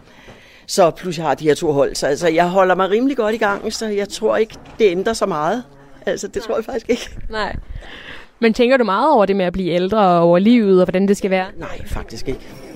Altså, jeg har haft det sådan lidt, fra jeg blev 25, der, har- der har verden bare været fed, altså. Jeg har haft det fantastisk. Jeg har også været heldig, at jeg ikke er syg og dårlig og sådan nogle ting, vel? Altså, så det var bare skønt. Radio 4 taler med Danmark. Det har bare været skønt. Det har bare været skønt. Øh, Tony, nu havde vi jo øh, Høgsbro inden. Ja. Lidt poesi øh, med ham, og det, det var fantastisk. Og øh, jeg tænkte, vi lige kunne blive lidt i, øh, i knækprosagens verden. Okay. Her til øh, allersidst, inden der kommer nyheder. Fordi øh, da vi sad og talte om de her ting øh, tidligere, så googler man jo, Mhm. hvem har sagt noget klogt om de emner, som vi skal tale om, og så videre til inspiration ude på det store internet. Og der finder jeg en øh, interessant sag. Øh, jeg glæder mig til at læse det højt for dig. Det øh, bliver en lidt komprimeret form, fordi det er en person, der havde meget på hjerte. Mm-hmm. Så, øh, så, så om det her med at blive gammel selvfølgelig. Jeg har luet lidt ud i det og så videre, men nu skal du høre. Øh, det er, øh, man siger jo til en klog mand. Du må vurdere, om det er en klog mand, der har sagt det her. Mhm. Mm-hmm. Det finder vi ud af bagefter. Øh, vedkommende har skrevet et digt om at blive gammel. Okay. Det hedder, jeg gider ikke blive gammel i Danmark. Jeg gider ikke gå med blæ. Jeg gider ikke skide i bukserne. Have faste tissetider. Blive vækket klokken 5.30 en kold mandag morgen. Jeg gider ikke spise maskinmad. Spise askegrå plastmad. Onsdag er grå lasagne onsdag. Jeg gider ikke blive vendt. Jeg er ikke en pandekage. Jeg gider ikke sidde med konstant åben mund. Jeg gider ikke klappe en mekanisk kat. Jeg gider ikke at blive overset. Hvad siger du til sådan en lille en? Jeg synes jo, jamen jeg, jeg synes jo, men det, er altså, ja, det var mig, der har skrevet det. Det er det da. Ja. Øh, det er lang tid siden, jeg har skrevet det jo. Det er seks år siden. Er det sådan? Ja. Ja. ja. Øhm, nå, sjovt, du havde fundet det frem. Ja. Øh, det synes jeg da, det er da meget rigtigt. Ja, øh, det er i synes jeg også. Det var i hvert fald ikke sådan, jeg tænkte sådan lidt, uh, hvad er det for en idiot? Fordi at... Øh, Men det er også et meget, øh, det er jo et meget mørkt billede på det, som vi stræber lidt efter i missionen i dag. Ja, ja, men det er jo... Øh, altså, det, jeg tror, digtet er skrevet i sammenhæng med, at vi lavede noget, der, hed, der handlede om, om det danske... Øh, du ved, det at blive ældre i Danmark. Mm. Og, hvad, hvad, Og- så kommer man ja, på plejehjem. Altså og sådan, det ene og selvfølgelig andet, ja. det dystre billede på det, fordi Mm. mm. der igen måske havde været en sag i pressen, der handlede om en eller anden, som et eller andet, du ved, ikke var blevet vendt, eller ikke havde været på toilettet en uge, Mm. eller ikke havde fået været i bad, eller sådan De her historier, som dukker op en gang imellem, ja. og så tænker man sådan lidt, gud, er det sådan, det er at blive gammel i Danmark? Mm. I det her sådan ekstremt fantastisk dejlige land, hvor vi jo har rigtig meget overskud, og burde være, være rummelige og have kærlighed, og, og fællesskab nok til at løfte mm. øh, de gamle, også selvom der jo så bliver flere af dem. Øh, så det var det der billede af, at jeg kan huske, øh, at, at måske var det den sammenhæng, men vi lavede noget engang, da jeg var med Tue, hvor vi skulle spise det der mad, man fik, Mm. øh, som var det der sådan noget... Du skrev også noget, det var noget af det, jeg lige havde luet Ja. med, med plastikbakkerne, og man skulle skrabe det der vakuumpak- vakuumpakket af. ikke? vakuumpakket Ja. mad. Og det, alt pålægget var jo ikke... Øh, og jeg er i forvejen ikke den store rullepølspige, det vil jeg bare lige sige. Nej. Men her var det alt sammen sådan nærmest skum. Det vil sige, det var jo bare noget, som, som havde en... Det var jo sådan bare en, en, es, en essens, og så havde det en Så smag. det hele var samme konsistens, så havde Ja, man ligesom og så havde man bare givet det det, noget den smag, smag. det. Ja, altså, det er uhyggeligt. Du ved, og det synes jeg bare var så trist. Mm. Øhm, altså, hvor det sådan, du ved, hvis man fik en æblebåd, og så var det bare en skumæblebåd, som bare havde æbleessens, eller sådan, du Det er ved, jo hvor- apropos sci-fi. Det er, det jo, er jo super det jo en sci-fi, ikke? ting, Og så, den, ikke? og så Ja. det der med den der kat, den mekaniske kat. Vi har også engang her også to haft besøg af en sæl, ikke? Mm, kæleselen. Kælesælen. Ja. Og jeg kan godt se pointen, men det er jo bare, hvis du ikke ved, at det ikke er en rigtig kat, så er det bare trist. Det synes jeg. Ja. Så jeg kan godt kende mig selv i det der digt. Og, også her seks år siden. Altså, så, så fra, Ja, fra synes- 40 til 46, der vil det sige, Det er stadigvæk, jeg gider ikke bedre af din redigering, ikke? Og jeg tænker, Tak skal du have. Det, øh, jeg har sikkert skrevet det for langt, så du har ko- lige kortet lidt af det. Det er godt nok. Ja. Øhm, og øh, det er klar til udgivelse. Det er klart. Og der vil jeg bare sige, Det er der er nogen, med er million dollar nogen af de her forlag, signalsprogram. der, der lytter med, så kan vi godt give øh, Så ringer udgive I bare til mig, jeg er redaktør, jeg tager 20 super procent. kort. Det gør du, og det er velfortjent. Super kort øh, digtsamling. Det var øh, første time af missionen her på Radio 4. Der er lige en stak nyheder, og så er vi tilbage. Radio 4 taler med Danmark. Velkommen til missionen med Amalie Bremer og Tony Scott. Missionen, det er i dag, vi skal blive gamle. Ja, vi, vi, vi, prøv, vi Allerede blevet ind- en time ældre, end da vi startede Ja, programmet. så på den måde, vi gjorde det. Jamen, prøv at, vi kommer ind med nytårsenergien, ja. og, og jeg tænkte faktisk på, at da vi startede første time, der var vi sådan lidt, åh, oh, puha, det er også lidt, og det er 2. januar og sådan noget. Mm. Og det, det vil jeg personligt gerne sige undskyld for den energi at komme ind med Mhm. mm. på vores første arbejdsdag i det nye år. Det er mere den anden. Det er mere det med, vi skal have det meste ud af det. Vi skal leve rigtig længe og have et fedt og langt liv. Og det er i hvert fald vores udgangspunkt for missionen. Og så må Ja. vi se, hvor vi ender henne. fordi vi bliver jo forhåbentlig og, og jo altid klogere, når vi snakker med alle de gode mennesker. Og det skal vi selvfølgelig også her i øh, den næste times tid.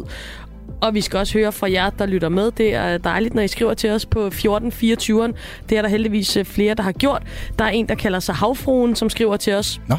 Spørgsmålet var jo, øh, hvad, hvad, hvad tænker du om det her med at blive gammel? Hvad gør du for at, at holde dig skarp og så videre? Hvis du er gammel, har du det godt? Mm. Øh, fordi vi kan sidde nok så meget her og sludre løs om at blive gammel, men, men ingen af os har, har gjort det. Så, øh, så, så meld ind på den endelig på 1424. Havfruen skriver til os. Hej, 54 år lige om lidt. Startet til morgensvømning øh, i marts måned. Det er saunagus, infrarød sauna, boblebad, dampbad osv. Har aldrig haft det bedre fysisk og mentalt, plus det sociale fællesskab, det giver. Møder klokken 5.30 hver morgen, fem dage om ugen. Første gang i mit liv, jeg ikke føler, at det er motion med venlig hilsen havfruen. Så der er altså noget af en, et, et tip der til, til folket derude. Altså morgensvømning. 5.30 du. Det er edderbroder mig tidligt, mand. Det er vildt. Øh, Skal man, jo, man skal jo lige op og bakse sig hen til svømmehallen. Ja, ja. Men Altså, jeg, jeg kan ikke engang... Jeg håber, havfruen bor, bor jo givetvis tæt på en svømmehal. Det er næsten Det vil jeg tro. Det vil jeg tro. klart, men stadig. Øh, vi har også fået lidt... Det har, været- der har været meget lyrik i, øh, i, i, i hvad hedder det, programmet indtil videre. Ja, men Øh, måske er det nøglen til et langt liv. Og Niels, Niels har selvfølgelig også øh, meldt ind. 72 år og kører 20 km på mountainbike hver dag året rundt.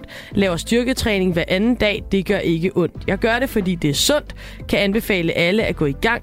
Så afsluttes dagen med lidt trommer og sang. Så mit ønske for det nye år, der bliver fred i verden. Det håber jeg, I forstår. Og så skriver han også, at blive gammel er ikke garanti, så lev hver dag til stede og fri.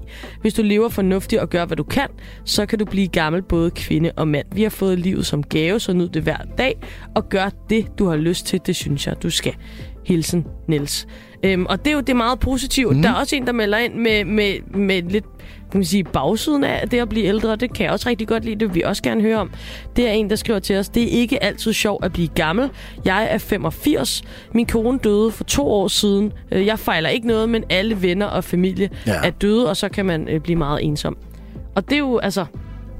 Ja, det er rigtigt. Det er også øh, trist. Og så, så kan man sige, jamen du har da dit gode helbred. Jamen hvis mm. man ikke har nogen at dele det med, Nej. så er det jo også dødssygt. Og det hørte vi jo, og jeg håber da, at, at, at, at den, der skriver ind her, kan, kan finde nogle fællesskaber mm. øh, og tabe ind i. Fordi nu hørte vi jo, at det var Clara, der talte med Solvej tidligere, Ja. som var sådan, du ved, og, og hun lød jo som om, at hun havde en helt fyldt øh, kalender, mm. øh, som ikke var fyldt af arbejde, men fyldt af alle de her sådan, øh, klubber og ja. foreninger og, og ting, hun skulle. Og det er jo en måde, man også ligesom øh, propper noget på hylderne på. Ikke? Mm. Så, øh, så der er altså en her, der lyder som om, at, øh, at der godt kunne hjem ud og finde ud af, hvad man godt kan lide. Og, og der er jo mm. helt sikkert, hvis man har et godt helbred, man kan jo sagtens stadig spille øh, øh, ja, skak eller hobbyer. badminton, Ja, badminton eller ja. Ja. ja, lære nye ting og så Ja. videre. Fyr den af. I hvert fald uh, tusind tak for at byde ind, både selvfølgelig med, med, med det sure og det søde. Det kan vi rigtig godt lide at høre fra jer på sms'en. Uh, øh, så skriv endelig til os 1424. Hvad tænker du om det her med at uh, blive gammel? Hvis du er gammel, jamen, uh, hvordan har, går du så og uh, har det? Det er altså nummeret ind til os. Det er 1424. Velkommen til missionen. Vi talte jo tidligere med øh, Niklas her i programmet, øh, forfatteren til bogen øh, Gobler Elles Baglæns, mm. øh, som øh, fortalte os, at, øh, at han vil jo gerne blive rigtig gammel. Altså det, det er sådan et, et projekt for ham. Det er nærmest sådan Jamen, han ville gerne drosle lidt ned, øh, og han ville ikke sætte tal på. Vi sagde sådan, at du vil gerne være 100 år. Ah, no. Men øh, det var i hvert fald, man kan sige, det fyldte meget hans tilværelse. Og jeg kan bare sige så meget, at jeg har læst et interview med Niklas i Berlingske. Ja. Og der var han lidt mere ud af frisk på meldingen. Fordi at det er noget med, at den ældste person har været 122. Mm-hmm. Og der sagde Niklas, det vil han gerne slå. Det vil han gerne slå. Ja. Jeg har også skrevet en bog om det, så, så der er jo noget om, om, om snakken, mm. og om end han måske ikke lige havde et præcist øh, et tal på det, så vil han i hvert fald gerne blive rigtig, rigtig gammel. Mm. Det er han til fælles med vores øh, næste gæst, altså den ambition, og det er Sisse Fisker. Hende kan vi lige sige hej til. Hej Sisse. Halløj da. Hej. Tag en øh, pause lige nu, Sisse, kan jeg forstå, for, øh, for arbejdet ja. i, øh, i Smilfonden, hvor du har været yes. direktør, og, og nu øh, er du øh, i, i bestyrelsen. Øhm, mm-hmm. Og, og det, du tager også sådan en pause her, øh, yeah. for, at, for at få et godt og langt liv. Er det rigtigt forstået? Ja, for at tanke noget energi, og for at slappe lidt af, og ja, det er jo bare en af de ting, man kan gøre for at få et langt liv. Det er jo faktisk at huske at tage en pause en gang imellem og nyde livet for filan. Vi ja. har kun et, og jeg er nok ved at være halvvejs med mine 5-46 år. Så hvis ikke jeg skulle gøre det nu, hvornår så? Og, og du har beskæftiget med det her, med, dig med det her Sisse, sådan løbende. Du har også skrevet en, ja. øh, en bog, Livets Opskrift, en, en ja. kort guide til et godt og langt liv, hvor du undersøger, hvordan man netop kan få det, det gode, lange liv. Hvorfor fik du lyst til at, til at dykke ned i det her? Jamen, det gjorde jeg, fordi jeg har sådan set bare altid interesseret mig for at have et sundt liv, og jeg har trænet, og du ved, kost, og mm. jeg har altid gået op i at sove godt, og alt sådan noget der, så jeg følte mig frisk hver eneste dag. Mm. Men øhm, så, så, det var, mens jeg arbejdede på DR der for en, ja, 7 år siden, så så der et hold af researcher og fandt ud af, at der var sådan en forskning på det her område, med, øh, som National Geographic havde lavet, hvor man havde fundet de fem steder i verden, som man kalder blue zones. Det er de fem steder, hvor folk lykkes med at leve længst. Og, øh, og så var der sådan nogle researcher, der fandt ud af, skal vi ikke prøve at sende en vært ud ja. i verden. Hmm. Og prøve at bo sammen med nogle af de der gamle mennesker og spise det, de spiser, og høre, hvad de tænker, og se på forholdene. Og så var jeg jo bare, ja tak. Det, jeg, det jeg kan godt den dag. Den tager jeg. Ja. ja. Costa Rica, Japan, det lyder skønt. og det, ja. det lyder jo skønt, øh, men det lyder jo også som noget, der fangede dig og, og, og gav dig noget og inspirerede dig. Hvad var det, du, hvad var det, du lærte på de der rejser? Jamen, jeg lærte jo mange ting. Man kan sige, vi ved jo alle sammen godt, at man skal spise sundt, og vi skal bevæge os. Og, altså, de, de der sådan overordnede ting ved vi godt. Men, men noget af det, som jeg også oplevede derude, det var jo faktisk, og det var noget, der gjorde mig rigtig glad, det var det sociale, og det hører vi også på dem, der sender mails ind til jer, at det er jo vigtigt, at du har noget at stå op til, at du har nogle mennesker, du omgiver dig mm. med nogle mennesker, som du godt kan lide at være sammen med, at du har et arbejde, du er passioneret omkring, hvor du glæder dig til at stå op om morgenen og, og være en del af det her arbejde. Og det var noget af det, som, øh, som virkelig var, var fedt at se, at de var jo alle sammen, havde de nogle altså, sociale relationer, både med familie og med venner, være der for hinanden, og det der med at, at nyde livet, og ikke bare hele tiden have det næste møde, det næste et eller andet, ikke? som mange af os i ja, den vestlige verden. Ikke? Det, mm. Vi hænger jo i en klokkestreng, mange af os.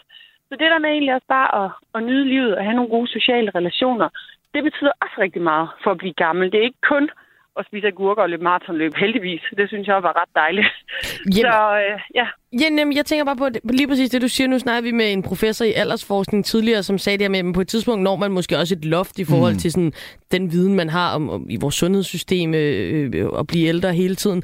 Men, men lige præcis det her aspekt med det mentale velvære, øh, som du er inde på, øh, er noget af det, der har gjort indtryk på dig. Det er måske virkelig der, hvor vi har noget at hente, fordi vi har fokuseret så meget på, på den fysiske del indtil nu. Yes, jamen lige præcis. Og det der med, at vi går ned med stress fra en side af, ikke i vores generation, ikke? Og mm. mens vi har små børn, skal vi også arbejde 70 timer om ugen, ikke? Og vi, altså det der med, vi skynder os, vi skynder os, vi skynder os. Og, altså hovedet er konstant proppet med, vi kunne altid arbejde lidt mere, vi kunne se lidt flere mennesker, vi går glip af alt muligt, vi får FOMO, når vi kigger ned i telefonen, ikke? Altså mm. hele tiden er vores hjerne bare totalt på overarbejde. Og det har blandt andet oplevet både i Japan og Costa Rica, som var sådan de to allermest inspirerende steder. Det var jo det der med, at at de tager pauser, der er tid til at slappe af, og der igen det der med, at der er tid til at nyde livet. Og derudover selvfølgelig, at de er bevidste om at øh, bevæge sig og spise ordentligt og sådan noget. Men, men faktisk det der med også huske at hylde livet og feste. Og jeg var også på et sted i Sardinien, helt oppe i bjergene, hvor de har verdensrekord i at blive over 100 år. Hmm. Og der var livet altså også fyldt med fest og farver og et glas vin hver dag, og jeg var bare sådan, fedt mand. Det var ikke kun træningsidioter, der blev over 100 år. Det var faktisk også dem, der bare syntes, at livet det var da for fedt. Og det skal vi da bare hygge os med sammen med alle dem, vi godt kan lide. Så, så virkelig den der mentale del, øh, den har heldigvis, så nær sagt, altså virkelig også stor betydning for os. Og, og, og i det, de nævner, du nævner, fordi Japan, det hører man jo, synes jeg tit, øh, ja. når, man, når man hører om, om folk, der bliver gamle, og så, uh, så hører man også om ældrebyrden og bagsiden af medaljen der. Men nu siger du ja. Costa Rica flere gange, og, og der ja. vil jeg da godt spille ind med nogle fordomme omkring lige Costa Rica, hvor jeg, som jeg ikke forbinder som med en del af, af, af kloden, hvor de nødvendigvis, øh, og det kan godt være, det er min uvidenhed, men har det allerbedste øh, sociale sik- sikkerhedsnet, eller du ved, de allerbedste systemer, og allerflest øh, øh, penge, og det, det, det bedste levestandarder. Så, så, helt så, så, Altså det, der var med de her blue zones, det var, at det var nogle specifikke områder. Det var et mm. helt særligt område, der hed Nicoya i Costa Rica. Okay. Det var et helt særligt, det var en ø i Japan, der hedder Ikaria, fordi det er skisme heller ikke alle steder i Japan, de lever sundt. Øh, mm. Og du ved, så det, det er simpelthen det er fem udvalgte steder, hvor, hvor der er en koncentration af mange, der bliver 100 år. Så det var ikke hele Costa Rica. Okay. Både i Costa Rica og i Japan, der er de jo meget påvirket af USA, og der kommer McDonald's. Det hele kommer væltende ind over dem, ikke? Men den gamle generation, som nu bliver gamle, altså de har jo levet det der meget traditionelle liv, og det er dem, der lykkes med at blive gamle, men jeg interviewede jo også nogle unge, og de var jo bare sådan, de vil gerne sidde stille ved computeren, og de vil gerne have noget McDonald's. Jeg er bare sådan lidt til at sige, nej, lad være med at gå derhen. Bliv, hvor jeg gør som mormor og morfar. Ikke? Øh, men, men så, man kan sige, de blue zones, jeg besøgte, det er faktisk noget, det jeg har tænkt mig, det kunne være mega fedt at tage tilbage til dem, og lurer mig, om ikke også forskningen lige så stille begynder at pege nogle andre steder hen. Fordi vi i den vestlige verden forhåbentlig får en modreaktion på det her ja, sindssygt travle liv, mm. vi lever. Ikke? Så, øh, øh ja.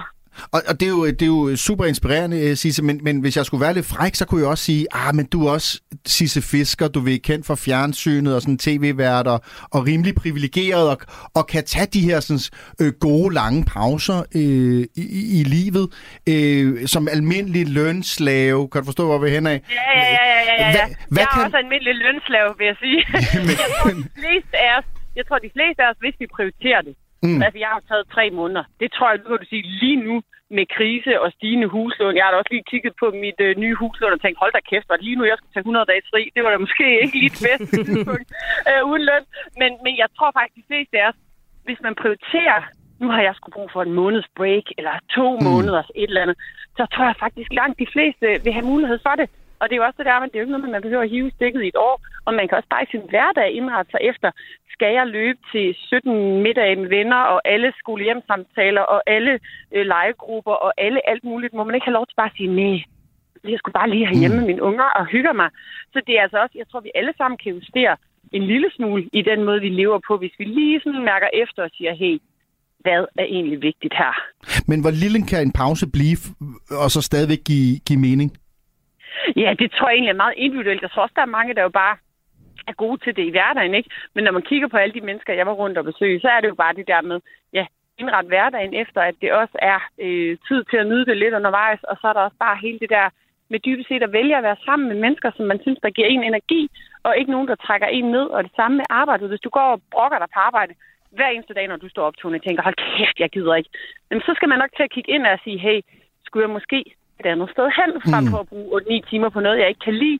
Så det er noget med en gang, man bare gør status og mærke efter. Jeg så da, at nu har jeg lige gjort det igen, fordi til nytår, der gør vi det alle sammen, ikke? Og laver lidt plusser og minuser på, hvor der fanden er jeg glad, og hvad synes jeg egentlig er sjovt. Og det koster jo ikke penge, altså selv at prioritere lidt i sit liv og sige, mm. hey, jeg vil skulle spille noget mere paddle, eller jeg vil gå nogle flere ture med Gitte, fordi hun er skide sød. Jeg griner altid, når jeg er ude og gå med hende. Så, så det er altså sagtens i de små ting, du kan lave nogle justeringer, hvor du bare får den ekstra værdi i livet, som gør, at det, det er pisse sjovt at stå op hver eneste dag. Det har jeg også tænkt over. Jeg vil faktisk. gerne spille noget mere paddle. Så jeg bare, nu kender ja, jeg en, der hedder Gitte. det har jeg lige men, gjort i morges. Fedt. Det er skide sjovt.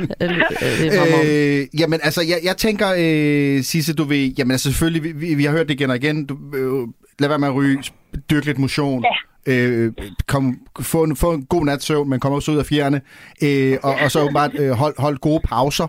Øh, øh, har, har du andet øh, på hylden over, og det er jo nogle rimelig nemme ting, kan man sige, altså Ja, i det det gåseøjne. da. Altså det er til at, det er til at Ja. gå til, ikke? Øh, til, Jo, til, nemt og alligevel lidt svært, ikke? jo, jo, for man skal lige tage sig sammen, ja. Og, og summen af det hele, så bliver det også alligevel en liste lige pludselig, ikke? Så, så Mm. ja, ja. Jo.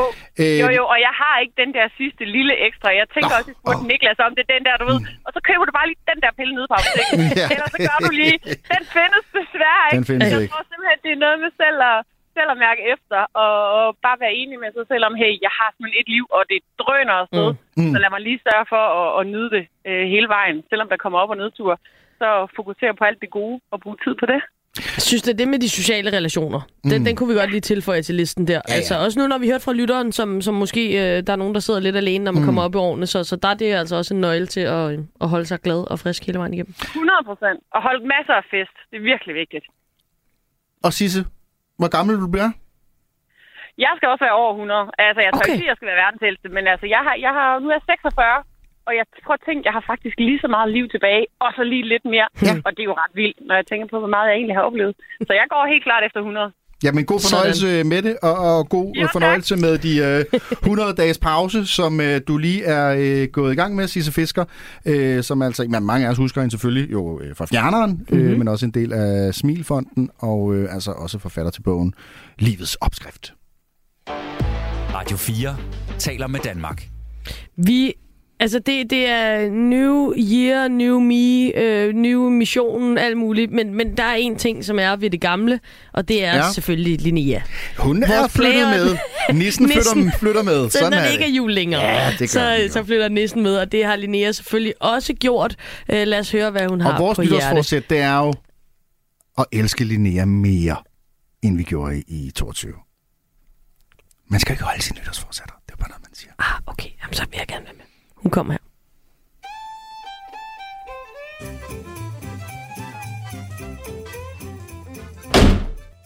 Am I right? Am I right? Dit daglige envejskommunikerende debatoplæg, der får dig til at ændre holdning hver dag. Am I right? Jeg hedder Linnea, og jeg synes, vi skal gøre det nemt at holde sit nytårsforsæt. Velkommen til Am I Right? Det er mig, der er praktikanten her på missionen, og som hver dag giver dig nye perspektiver på livet og samfundet. Perspektiver, du aldrig selv havde tænkt på grundet manglende horisont. Nu er vi endelig landet i 2023, og jeg siger bare, et nyt år er en ny begyndelse, en ny mulighed for at blive bedre. Så kan verden byde på kriser og krige, men så længe vi mennesker altid bestræber os på at blive bedre, så er der håb endnu. Og det gør vi selvfølgelig en gang om året, hvor vi formulerer vores nytårsforsæt, men vi bliver simpelthen nødt til at tale om, hvor svært det er at holde det nytårsforsæt, så snart man kommer tilbage til hverdagen. Det synes jeg faktisk er for dårligt. Så snart man er tilbage fra juleferie, så er det som om, at man bliver ramt af en mur. Jeg synes slet ikke, at arbejdsgivere gør nok for at gøre det nemt for de ansatte at holde deres nytårsforsæt. Tag for eksempel mig. Mit nytårsforsæt var at lære at slå værmøller, og det har jeg jo så i dag måtte droppe på grund af min arbejdsplads mangel på steder, hvor jeg kan øve det uden at blive forstyrret. At lære at slå værmøller kræver en kontinuerlig og stabil indsats, og det er ligesom svært at holde ved lige, når man er 8 timer om dagen på et sted, som ikke tager højde for det. Så det nytårsforsæt har jeg så måtte droppe her den, den, hvad, den 2. januar. Vi må simpelthen gøre det nemmere for folk at holde deres nytårsforsæt. Så må man indrette arbejdspladser noget bedre, så man rent faktisk får en chance for at blive det nye, bedre menneske, man lovede sig selv at blive. Jeg synes, vi skal gøre det nemt at holde sit nytårsforsæt. Det er bare min mening, og jeg tror, du er enig. Am I right?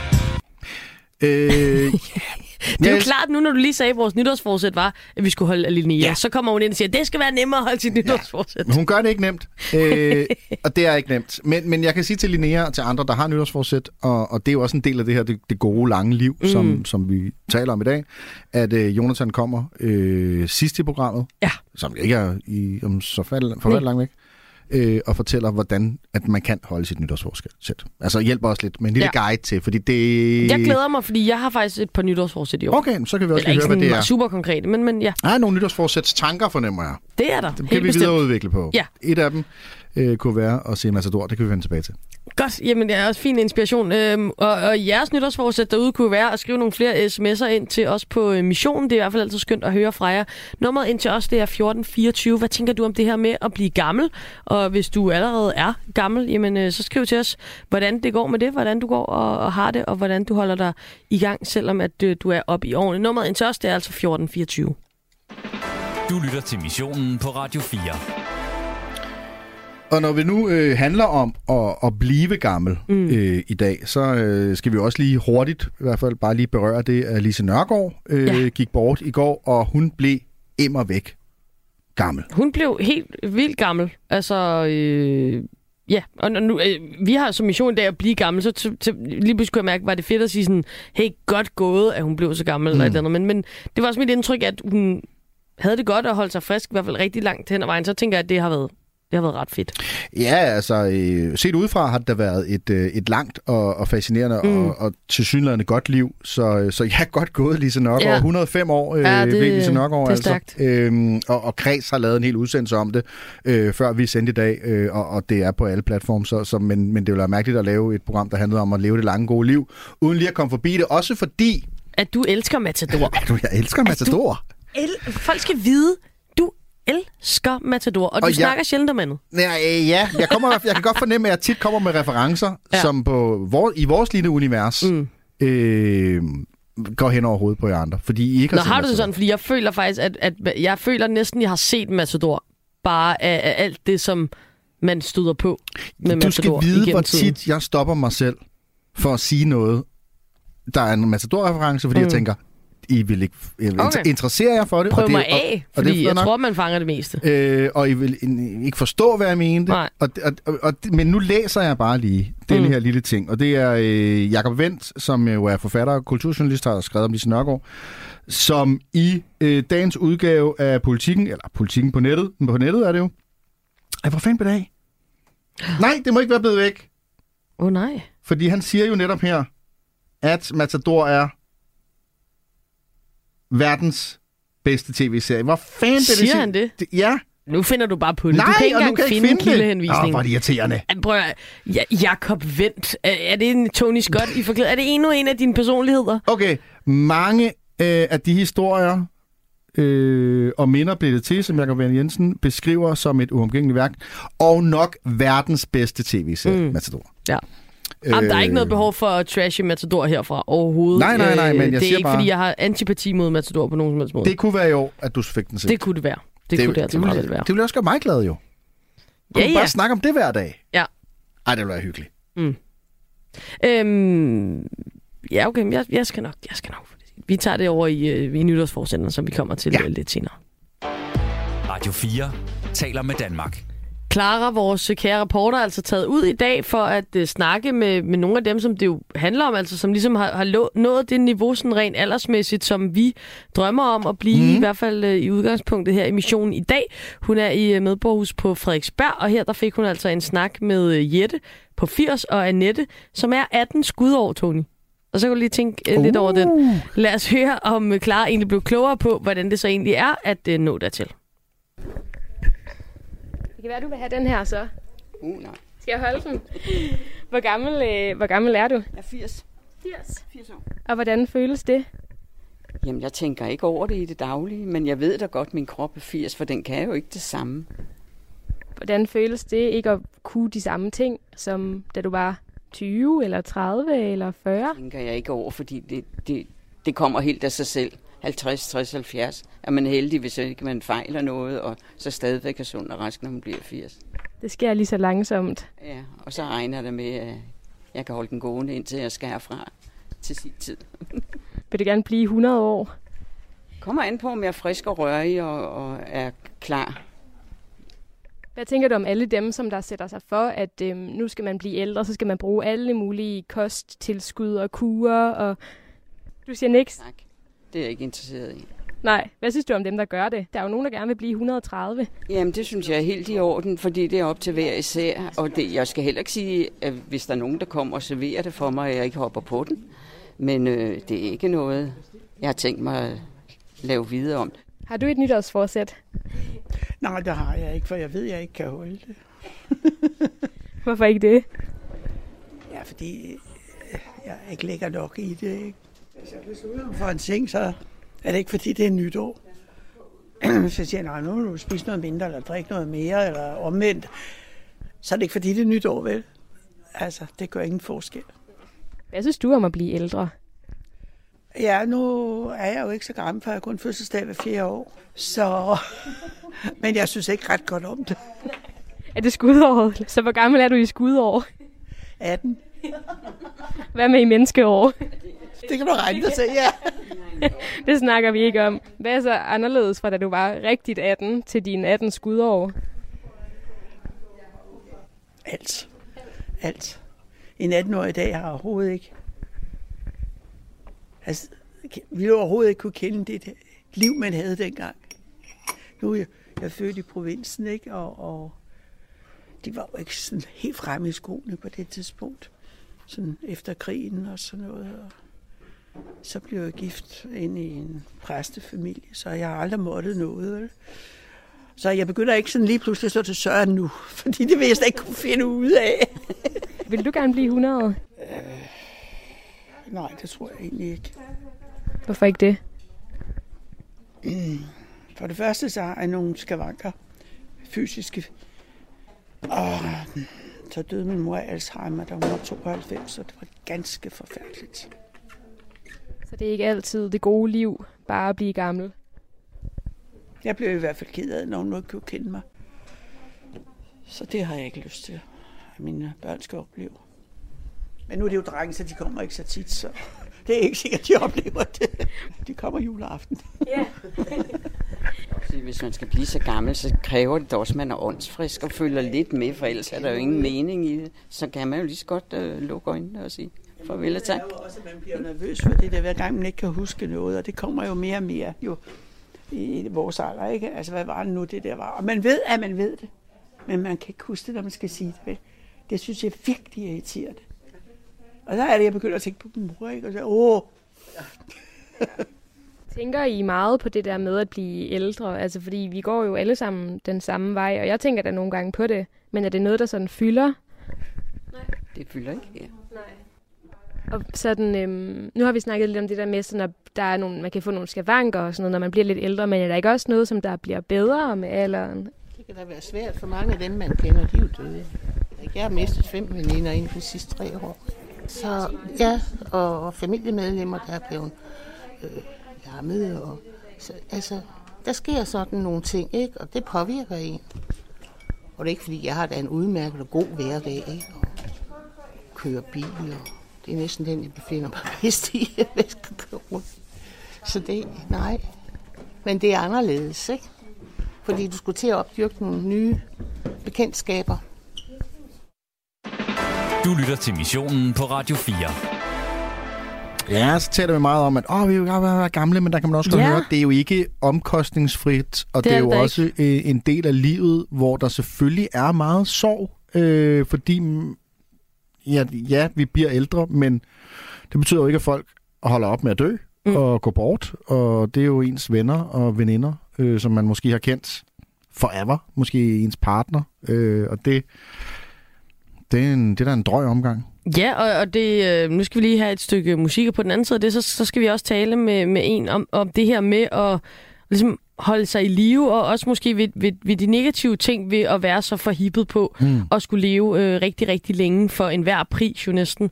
Øh, men vi er jo også flere af dem, vi har snakket med, var jo meget, meget øh, ligesom på linje omkring det her med, at vi skal bare blive, blive rigtig, rigtig gamle. Og der, der, der prøver vi at, at få lidt øh, nuancer på efter et stykke øh, musik, som øh, vi lige kan tage først. Og øh, der har vi altså øh, valgt øh, Nephew, og det har vi på grund af Simon Kvam. Vi har begge to set det første afsnit af X-Factor ja. i går.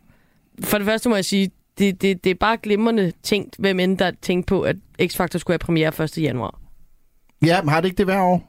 Det har de i hvert fald haft i mange år. Ja. Og, det, og det er bare... Det er jo- øh, ja, så stener man det. Ja, det, det er godt gået. Og Simon Kvam er jo ny vært, øh, vrøvl øh, dommer ja. på X-Factor, og jeg må sige, øh, det synes jeg var rigtig godt. Det var super godt. Det, Ja. var, ligesom, det var så godt, som jeg havde regnet med. Jeg havde mm. regnet med, at han ville være mega god til det, og det var han var god til det. Ja, det var, øh, det var bare en øh, fornøjelse, og øh, der var selvfølgelig også nogle øh, præsentation af, åh, sådan her kender vi Simon Kvam, og der fik jeg i hvert fald også lyst til at høre noget af det øh, Nephew, som da de kom frem, den plade øh, USA DSB, som jeg hørte rigtig, rigtig meget, da den kom, den, den var jeg glad ved. Ja. Jeg kan ikke huske, hvad år det var. Men, øh, Fire? Nej. Før?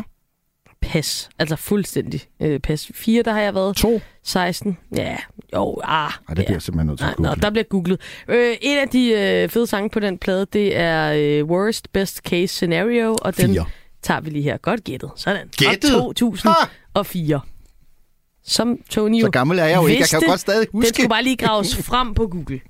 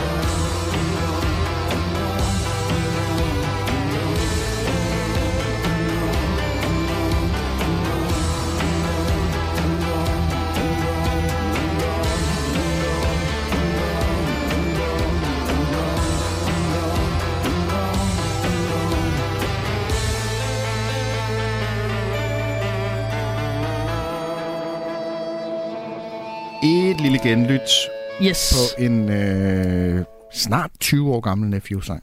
Ja, det er meget vildt. Når vi taler Worst om at- best at blive case gammel. scenario. Ja, den, øh, den har også haft et øh, par år på banen efterhånden. Radio 4 taler med Danmark.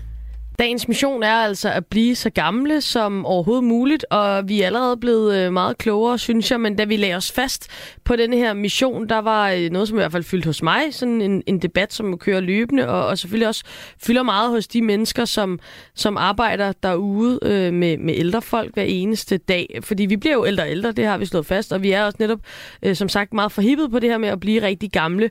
Øh, og der er jo så øh, nogle stemmer, som, som mener, at det kan føre til sådan overbehandling i, i vores sundhedsvæsen, øhm, og at, at at, at det måske ikke ender på den allermest værdige måde altid, fordi at, at, at vi er så fokuseret på det her med, at vi bare skal leve så længe som muligt. Så hvordan griber vi det her med afslutningen på livet an på en uh, god måde? Det håber jeg, at vi kan uh, blive lidt klogere på nu sammen med dig, Anne Bendix Andersen. Velkommen til. Tak skal du have formand for Sygeplejeetisk Råd, og altså selv øh, uddannet sygeplejerske. Og Anne, øh, vil, vil, vil du sige, at det er et sundt mål i sig selv, at vil blive så gammel som overhovedet muligt? Ja, øh, jeg synes jo, det er meget vanskeligt at svare på. Jeg har hørt lidt med i jeres debat her i eftermiddag, og jeg synes jo, det er meget tydeligt, at der er jo meget stor forskel på, hvad vi som mennesker egentlig har lyst til at tænke både om vores liv, som det er lige nu her, men også om vores liv, som vi gerne vil have, det skal være i, alder, i alderdommen. Og også de her dejlige mennesker, jeg har hørt. Mm. Jeres øh, øh, kollega har været ude at interviewe nu her, som jo fortæller om, hvordan det er at være i alderdommen. Og derfor så synes jeg, det vigtigste, det er først og fremmest, at øh, når vi skal tale om de her ting, at vi så, øh, at vi så tænker over, at, at det er noget, vi skal gøre sammen. Vi skal snakke om det her sammen. Hvor længe vil vi gerne leve? Vil, vil jeg gerne blive 120 år? Og hvis jeg gerne vil blive det, hvordan ser jeg det så for mig? Og hvad nu, hvis jeg pludselig bliver meget, meget syg? Hvad, hvad kunne jeg så tænke mig? Hvad mm. drømmer jeg så om, at der skal ske? Så altså, jeg synes ikke, det er noget, der er ikke noget enkelt svar på det spørgsmål. Mm. Og, og jeg kan heller ikke lade være med at tænke på, fordi nu, nu havde du så selv lyttet her til, til Jette på 80 lige før, som sagde, at der var mm. skavanker, og mm.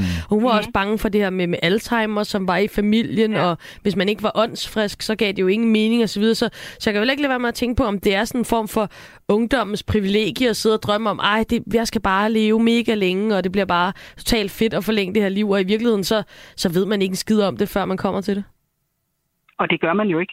Altså, der er jo ingen af os, der ved, hvordan kommer vores alderdom til at blive, men det skal jo heller ikke afholde os fra at have, nogle, have lyst til at have nogle drømme og nogle tanker om, hvordan vi gerne vil have, det skal være, men mm. måske også øh, øh, i den sammenhæng også være gode til, øh, både i vores familier, men virkelig også, i, i, hvis man har relationer til sundhedsprofessionelle, at man taler med hinanden om, både om selvfølgelig, hvordan man gerne vil leve livet.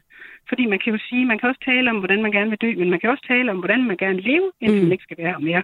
Så jeg tror, det er, det er, øhm, det handler rigtig meget om, hvordan vi ser på det her med, øh, øh, når vi nærmer os enden af vores liv. Hvordan vi ser på det i, i den her vestlige kultur, som vi er en del af, og som I også selv siger, jamen altså, vi, vi, vi vil helst se på det som sådan noget flor om munden smukt og blive gammel, og mm. som du selv sagde med Jette, Jamen altså, hvis man bliver alvorligt syg, så kan det jo være meget svært mm. øh, øh, at, at, at se for sig, hvordan man skal klare det. Og der er det jo utrolig vigtigt, at øh, når man skal være sammen med, med sygeplejersker, og læger og sociale og sundhedsassistenter, som man kommer til at møde i sit liv som ældre, eller som syg. Man behøver ikke at være ældre fordi, for ikke at skulle leve længere, men, men særligt når man er ældre, at man møder nogen, der bevarer respekten Øh, øh, og det tænker jeg er det vigtigste. Og det, I sagde det selv før, lige som oplæg til øh, det her. Altså værdighed. Mm. For, og, og der kan man jo sige, sådan som vi ser øh, meget af det, der sker i vores ældrepleje, men egentlig generelt i vores sundhedsvæsen i dag, så, så er der jo ligesom det her med, at det kan se ud til, øh, øh, som jeg har skrevet sammen med nogle af mine kolleger i øh, Sygeplejeetisk Råd for noget tid siden i alle tinget. Men det kan jo se ud til, at, at vi, vi, vi på en eller anden måde prøver vi at holde de gamle væk fra sygehusene. Og sige, at det er meget bedre, at de gamle er derhjemme. Imens så kunne man jo sige, så kommer vi måske til, hvis vi taler om det på den måde, og afholde de ældre fra at, at blive tilbudt den samme øh, gode behandling, når man er syg, som os, der er yngre. Mm. Det kunne være en ting, der kan være et problem, hvis vi bliver ved med at tænke sådan her, som vi gør i dag øh, i, i vores kultur. Og så at vi ikke får talt om det. Når, når, vi, når vi skal prøve at finde ud af, hvordan bruger vi pengene bedst i, bedst i vores sundhedsvæsen. At vi ikke taler åbent om, hvorfor er det, at, øh, at man som 87-årig, måske øh, hvis man fejler tre forskellige alvorlige sygdomme, hvorfor er det så, det kan være bedst at være derhjemme? Ikke? Altså, mm. hvorfor kan det være skidt at komme ind på sygehuset? For eksempel at dø inde på sygehuset, hvis det ikke er det, man har ønsket sig. Så, så jeg tror, at, at vi, der, der er yngre, øhm, jeg er selv i midten af 50'erne, at vi, der er yngre, vi må være, vi må være meget ydmyge og, og lytte til de mennesker, som kommer i en situation, hvor de skal til at være med til at vælge, om de, øh, hvordan de gerne vil øh, have den sidste del af deres liv skal være. Men er vi gode nok til det i Danmark? Altså så øh, til at skabe de, nogle gode rammer og være gammel i? Jamen, man kan jo sige, nu, nu jeg nåede lige at høre, da jeg kørte hjem fra arbejde her, nåede lige at høre dit øh, lille digt, eller hvad det Nå, var. ja, det var et gammelt, et gammelt digt, Amalie havde gravet frem. men, det, ja, men det er jo, men, men, det, men, men den der angst for, at der er nogen, der ikke øh, tager sig af os og passer på os, den er jo reelt nok, altså som I selv talte om. Det, det er den jo i dag, og det er jo i meget, meget høj grad, fordi at vi har et sundhedsvæsen, der er meget presset. Og der er, jo en, der er jo en tendens til, at når vi taler om sundhedsvæsenet, så taler vi rigtig meget om, øh, hvor meget vi mangler ressourcer på hospitalerne. Men, men i den primære sundhedssektor, der er der jo også en meget stor mangel på øh, veluddannet øh, personale, der ved, hvordan er det, at man håndterer det at være sammen med mennesker, der er på vej med afslutningen af deres liv. Mm. Så, så vi skal sørge, altså vi skal til at være, altså vi skal virkelig op på lakridserne, hvis vi skal gøre det her Mm. ordentligt. Det skal vi. Jeg, jeg sidder og bliver lidt forvirret faktisk nu her, når du fortæller, ja. fordi at... Øhm, Øh, på den ene side, så siger du jo, og det, og det ved vi jo alle sammen, fordi det bliver der jo snakket enormt meget om, der mangler ressourcer, der mangler hænder derude. Øh, på den anden side er der også et aspekt af det her, som hedder overbehandling. Øhm, ja. og, og, og nu nævnte du selv den debat, der har været i Altinget, og det, den har de været med til at løfte, øh, så, så det letter vi også på hatten for, når vi taler om det nu i, i flere år. Og jeg kan huske, for et år siden, der læste jeg øh, overlæge Morten Sibel, som skrev øh, i, i Altinget også, øh, et, et kort citat, jeg vil lige tage med her. I Danmark må vi for alt i verden ikke dø, heller ikke hvis man for længst er midt af dage, men vi bliver nødt til at acceptere, at vi alle skal dø, og at det ikke altid er hospitalsvæsenets skyld, når de pårørende skal tage afsked med sine kære. Øhm, så, så, så kan du forstå den der forvirring, jeg lige nævner med, ja. er der mangel på behandling, eller er der overbehandling, eller hvordan finder vi den der balance? Den balance, den tror jeg i meget, meget høj grad, vi finder ved, at vi for det første tager en beslutning om, at det her, det handler ikke kun om, hvad det koster. Altså er det for dyrt at få den rigtige behandling og den rigtige pleje. Lige præcis den, man har brug for, når man er syg og øh, enten er på vej til at dø, eller til at skulle blive behandlet for nogle meget alvorlige lidelser, der gør, at man kan leve længere.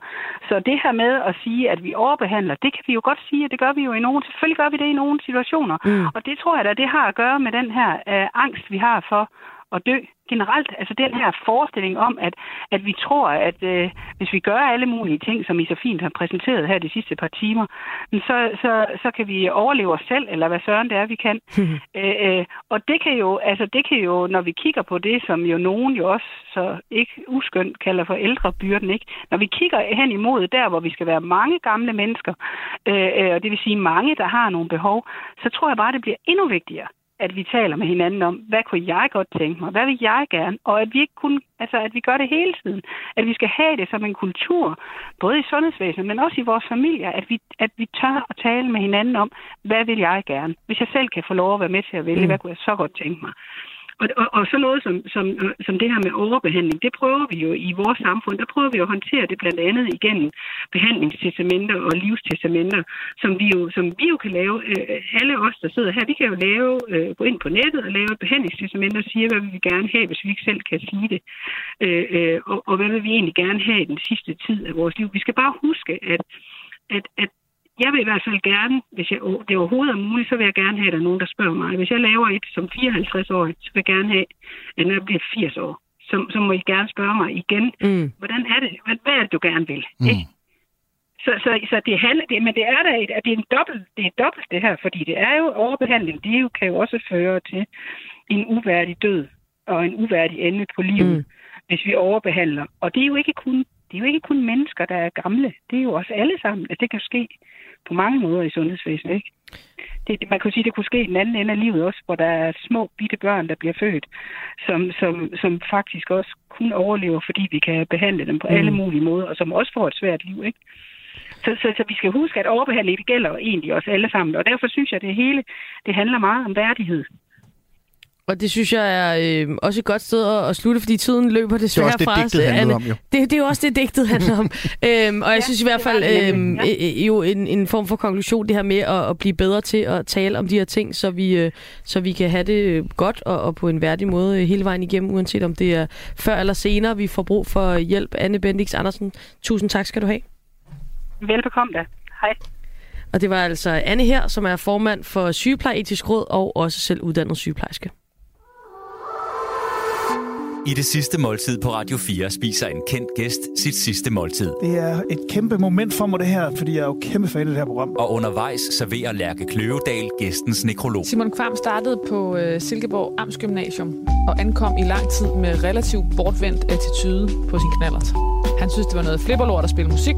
Han spillede ikke i bands, men stadig kun i smug derhjemme. Lyt til det sidste måltid i Radio 4's app. Radio 4 taler med Danmark. Så er vi tilbage øh, ja. her i studiet og har altså fået øh, dejligt selskab. Ja, øh, nemlig af, af Jonathan, som vi øh, siger hej til om øh, få sekunder. Øh, missionen i dag altså at blive så gamle som muligt, kan man sige, leve længere. Mm. Øh, og for at gøre det, øh, og det har vi jo også øh, lært undervejs og berørt, der er vi jo nødt til at, at gøre nogle ting. Ja. Øh, holde sig i form, holde sig i live, holde sig skarp. Øh, og Og tale med sine pårørende hørte vi også om, om hvordan og hvorledes man vil indrette sig senere. selskabelig. Ja. Øh, og et af de tidspunkter, øh, hvor vi er mest optaget af den slags øh, ting, er jo lige her omkring nytår, øh, hvor vi jo lover os selv, at Mm. nu vil vi gerne øh, lære nye ting, øh, ja. lære spansk, eller spille klaver, eller læse flere bøger, så vi er interessante at høre på til middagsselskaber, øh, eller få trænet mere, øh, typisk, du ved, at tabe de der 5 kilo, øh, som vi alle sammen åbenbart har for meget. Mm. Øh, alt sammen ting, som vi forestiller os, det vil give vores liv mere indhold, mere værdi, øh, og vil øh, gøre, at vi på en eller anden måde måske også er her øh, lidt længere i den sidste ende. Jonathan, velkommen til. Mange tak. Kolding Karnø, det er hele navnet lektor i psykologi ved Professionshøjskolen Absalon, og øh, det her med nytårsforsætterne. Du siger, det handler ikke alt sammen om, at man skal tage sig sammen, øh, og, og man kan ikke bebrejde sig selv 100%, hvis man fejler, og det er jo allerede sød musik for Det er vores- dejligt. vores ører. Øh, men du kan måske så hjælpe os med øh, at finde frem til, hvordan vi lettere kan gennemføre de her nytårsforsæt, som, som vi jo har. Og, og jeg forstår, at der er tre faktorer. Øh, det er der også. det er der også. Det er, jeg, jeg tror, de ansigtssager lige. Ah, Tony, du misforstået, men det, er der. helt rigtigt. Godt. Mm. Det er sådan, at øh, jeg er opvokset i 90'erne, hvor vi havde TV3, og vi havde Fangerne på fortet, og Thomas Myggen, han altid sagde, at det intet er muligt for den, der bærer viljen i hjertet. Og det ja. har altså fra psykologisk perspektiv, så du ganske rigtigt pointerer, jo, det, det er altså ikke alt, der er muligt for os. Der skal lige præcis tre ting til. Fordi vi skal selv have en holdning, der siger, at vi gerne vil det her, som kan være vores nytårsfortsæt, og Mm. det kan være det kan være det med de 5 kilo, det kan være cykle, det kan være mindre arbejde, alt muligt. Så er det også vigtigt, at andre omkring os synes, det er en god idé, og måske ligefrem har samme adfærd. Og Det vil sige, hvis jeg nu ikke er alene om at cykle på arbejde, men mine kammerater, de siger, ej, det er vel nok en god idé, og måske ligefrem cykler med mig, så er det, øger det også sandsynlighed- sandsynligheden for, at vi gennemfører vores nytårsfortsæt. Og så er der den sidste, og det er faktisk den vigtigste. Det er nemlig det, vi kalder kontrol. Kontrol over den handling, vi vil. Det betyder altså, hvis, hvis ikke jeg kan cykle, så er det altså ikke nok, at jeg, at jeg gerne vil, bare siger, jeg vil. Jeg skal altså også kunne cykle. Kontrol over handling, det er altså evnen til at gennemføre handlingen. Når alle tre er der, mm. vores egen holdning, andres normer og vores egen kontrol, når de er til stede, så former de en intention, og det stærkere de er til stede, det stærkere intention, og det stærkere intention, det større, er sandsynligheden for, at vi gennemfører vores nytårsfortsæt.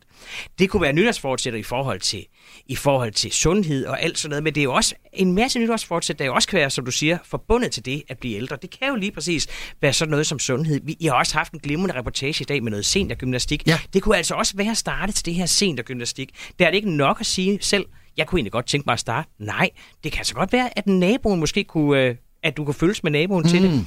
Og så handler det altså også bare om det at kunne overskue, ej, har jeg overhovedet øh, gymnastiktøjet, kan jeg overhovedet finde det, eller mm. var det sidst fundet frem i, i start 90'erne. Så det der med lige at komme, øh, komme rundt og få øh, hele kontrol over handlingen med.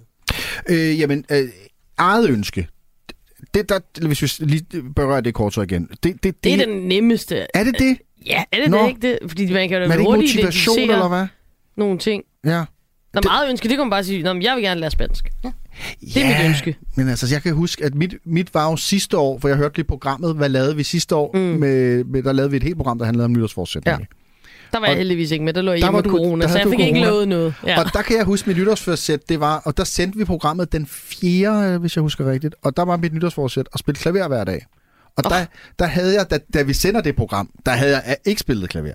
så, så der var jeg allerede, du ved, der havde jeg allerede fejlet. Der var du næsten allerede fejlet. Man kan sige, hvis andre omkring dig nu også frabad sig, at du spillede klaver, Ja. så vil det jo mindskes intention. Og Det hvis du ligefrem ikke, ikke besidder et klaver, så bliver det ekstra, Ja, det ekstra rigtigt. op ad bakke. Så man kan Og sige, hader klavermusik. og hvis det er ovenikøbet af det. Mm. Og det betyder altså også, at når vi laver vores nytårsforsæt, mm. så skal vi så er det vigtigt, at vi er opmærksom på, er det noget, vi selv vil, Ja. som vi virkelig som vi rigtig gerne vil? Er det også noget, som nogen omkring os kan støtte os i, enten ved at opfordre til det, eller ved at hjælpe os med det? Og så er det også noget, jeg faktisk har muligheden for, altså det her med kontrollen. Ellers så er der risiko for, at vi nogle gange falder i det, jeg kalder for sådan den dårlige nytårsspiral.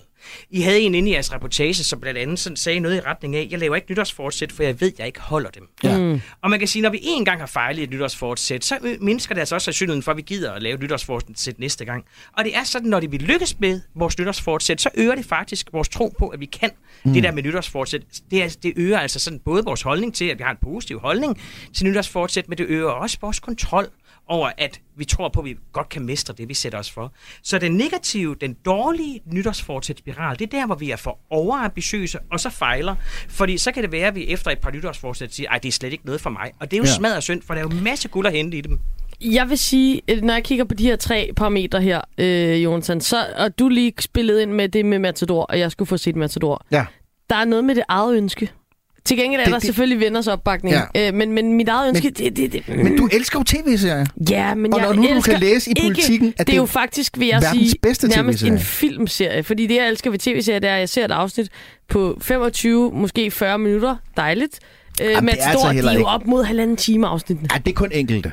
Der, Ja. Det er meget få afsnit. Der er masser Så- så det- af det er afsnit. en stor no-no der er for mig. masser af afsnit, der ligger på en time under. Ja. Det er der så altså. er der jo den mulighed, Og der er jo kun Amalie, 24. også, Ja. at man kan jo... Men mærk vennernes opbakning. Ja, ja vennernes opbakning Ja. skal være Den er der. maksimal jo.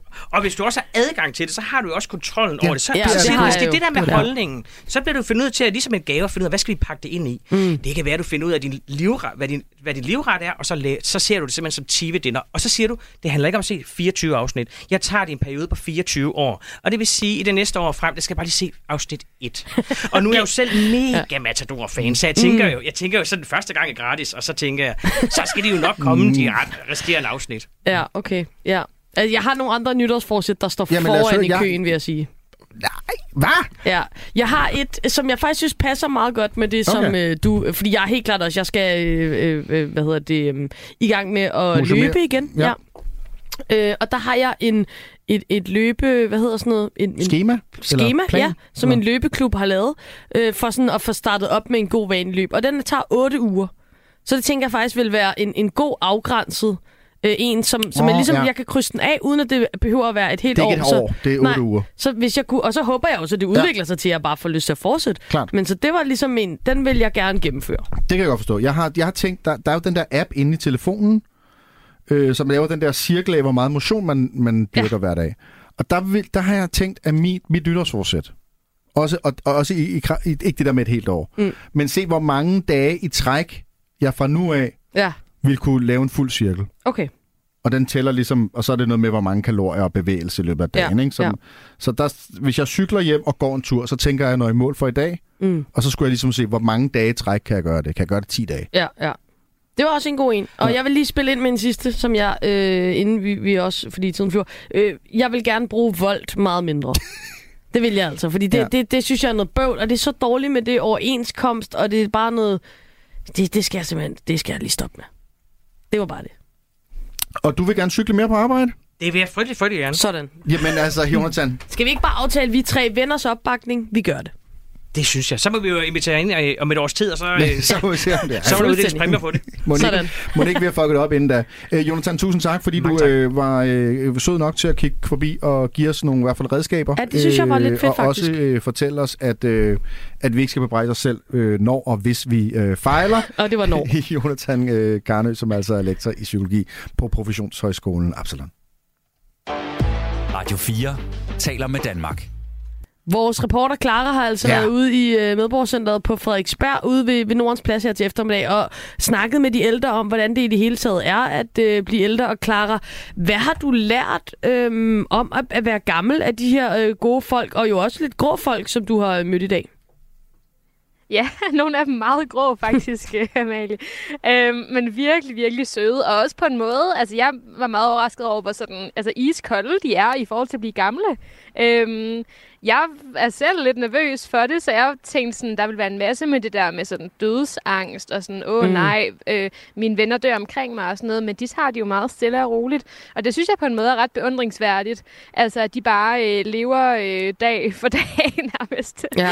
øhm, Nu har du sådan, ja, du, har, du har hørt lidt sådan både det sure og det søde ved det her med, med alderdom. Altså, har du selv Mm. stadigvæk lyst til at leve et langt liv og blive rigtig, rigtig gammel? det ville jeg jo vildt gerne, da jeg gik ind til det her faktisk, fordi jeg var jo sikker på, at der ville være sygt mange gode ting ved at blive gammel. Altså det med, at man både ligesom bliver livsklog, og man kender den om, sådan omkring sig på en helt ny måde, men, men jeg synes også, at øhm, jeg er blevet en lille smule... Øh, Måske ikke, ikke bange, men sådan, man har jo heller ikke lyst til at være den, som der sådan outliver sine venner, altså Mm. være den eneste tilbage. Øhm, så jeg tror, det som jeg er kommet frem til, er, at jeg skal nok starte til noget seniorgymnastik, når jeg bliver Hmm. ældre, og så på en eller anden måde bare holde en god, sund livsstil, så jeg kan blive præcis lige så gammel som alle andre, men så også have det lidt godt samtidig. Det lyder som en Det er rigtig god for tidligt, balance. Det er aldrig for tidligt at begynde til seniorgymnastik. Det sige. Du må bare koble dig på holdet. Det lyder rigtig, rigtig hyggeligt, Jeg øh, tror- Clara. jeg tror lige, jeg kan følge med. ja. Tusind tak for øh, dine reportager derude fra, øh, fra de gode mennesker. Kan vi spille, en vi gjorde det på den her? Vi er blevet to timer ældre. Ja, for fanden. Kør. Vi gjorde det! Det var missionen for Det var i det i dag. fald. Amalie og jeg er selvfølgelig Uh, vi er tilbage, tilbage. igen i morgen, og det glæder Yeah. vi os alle til. Verden kalder her på Radio 4.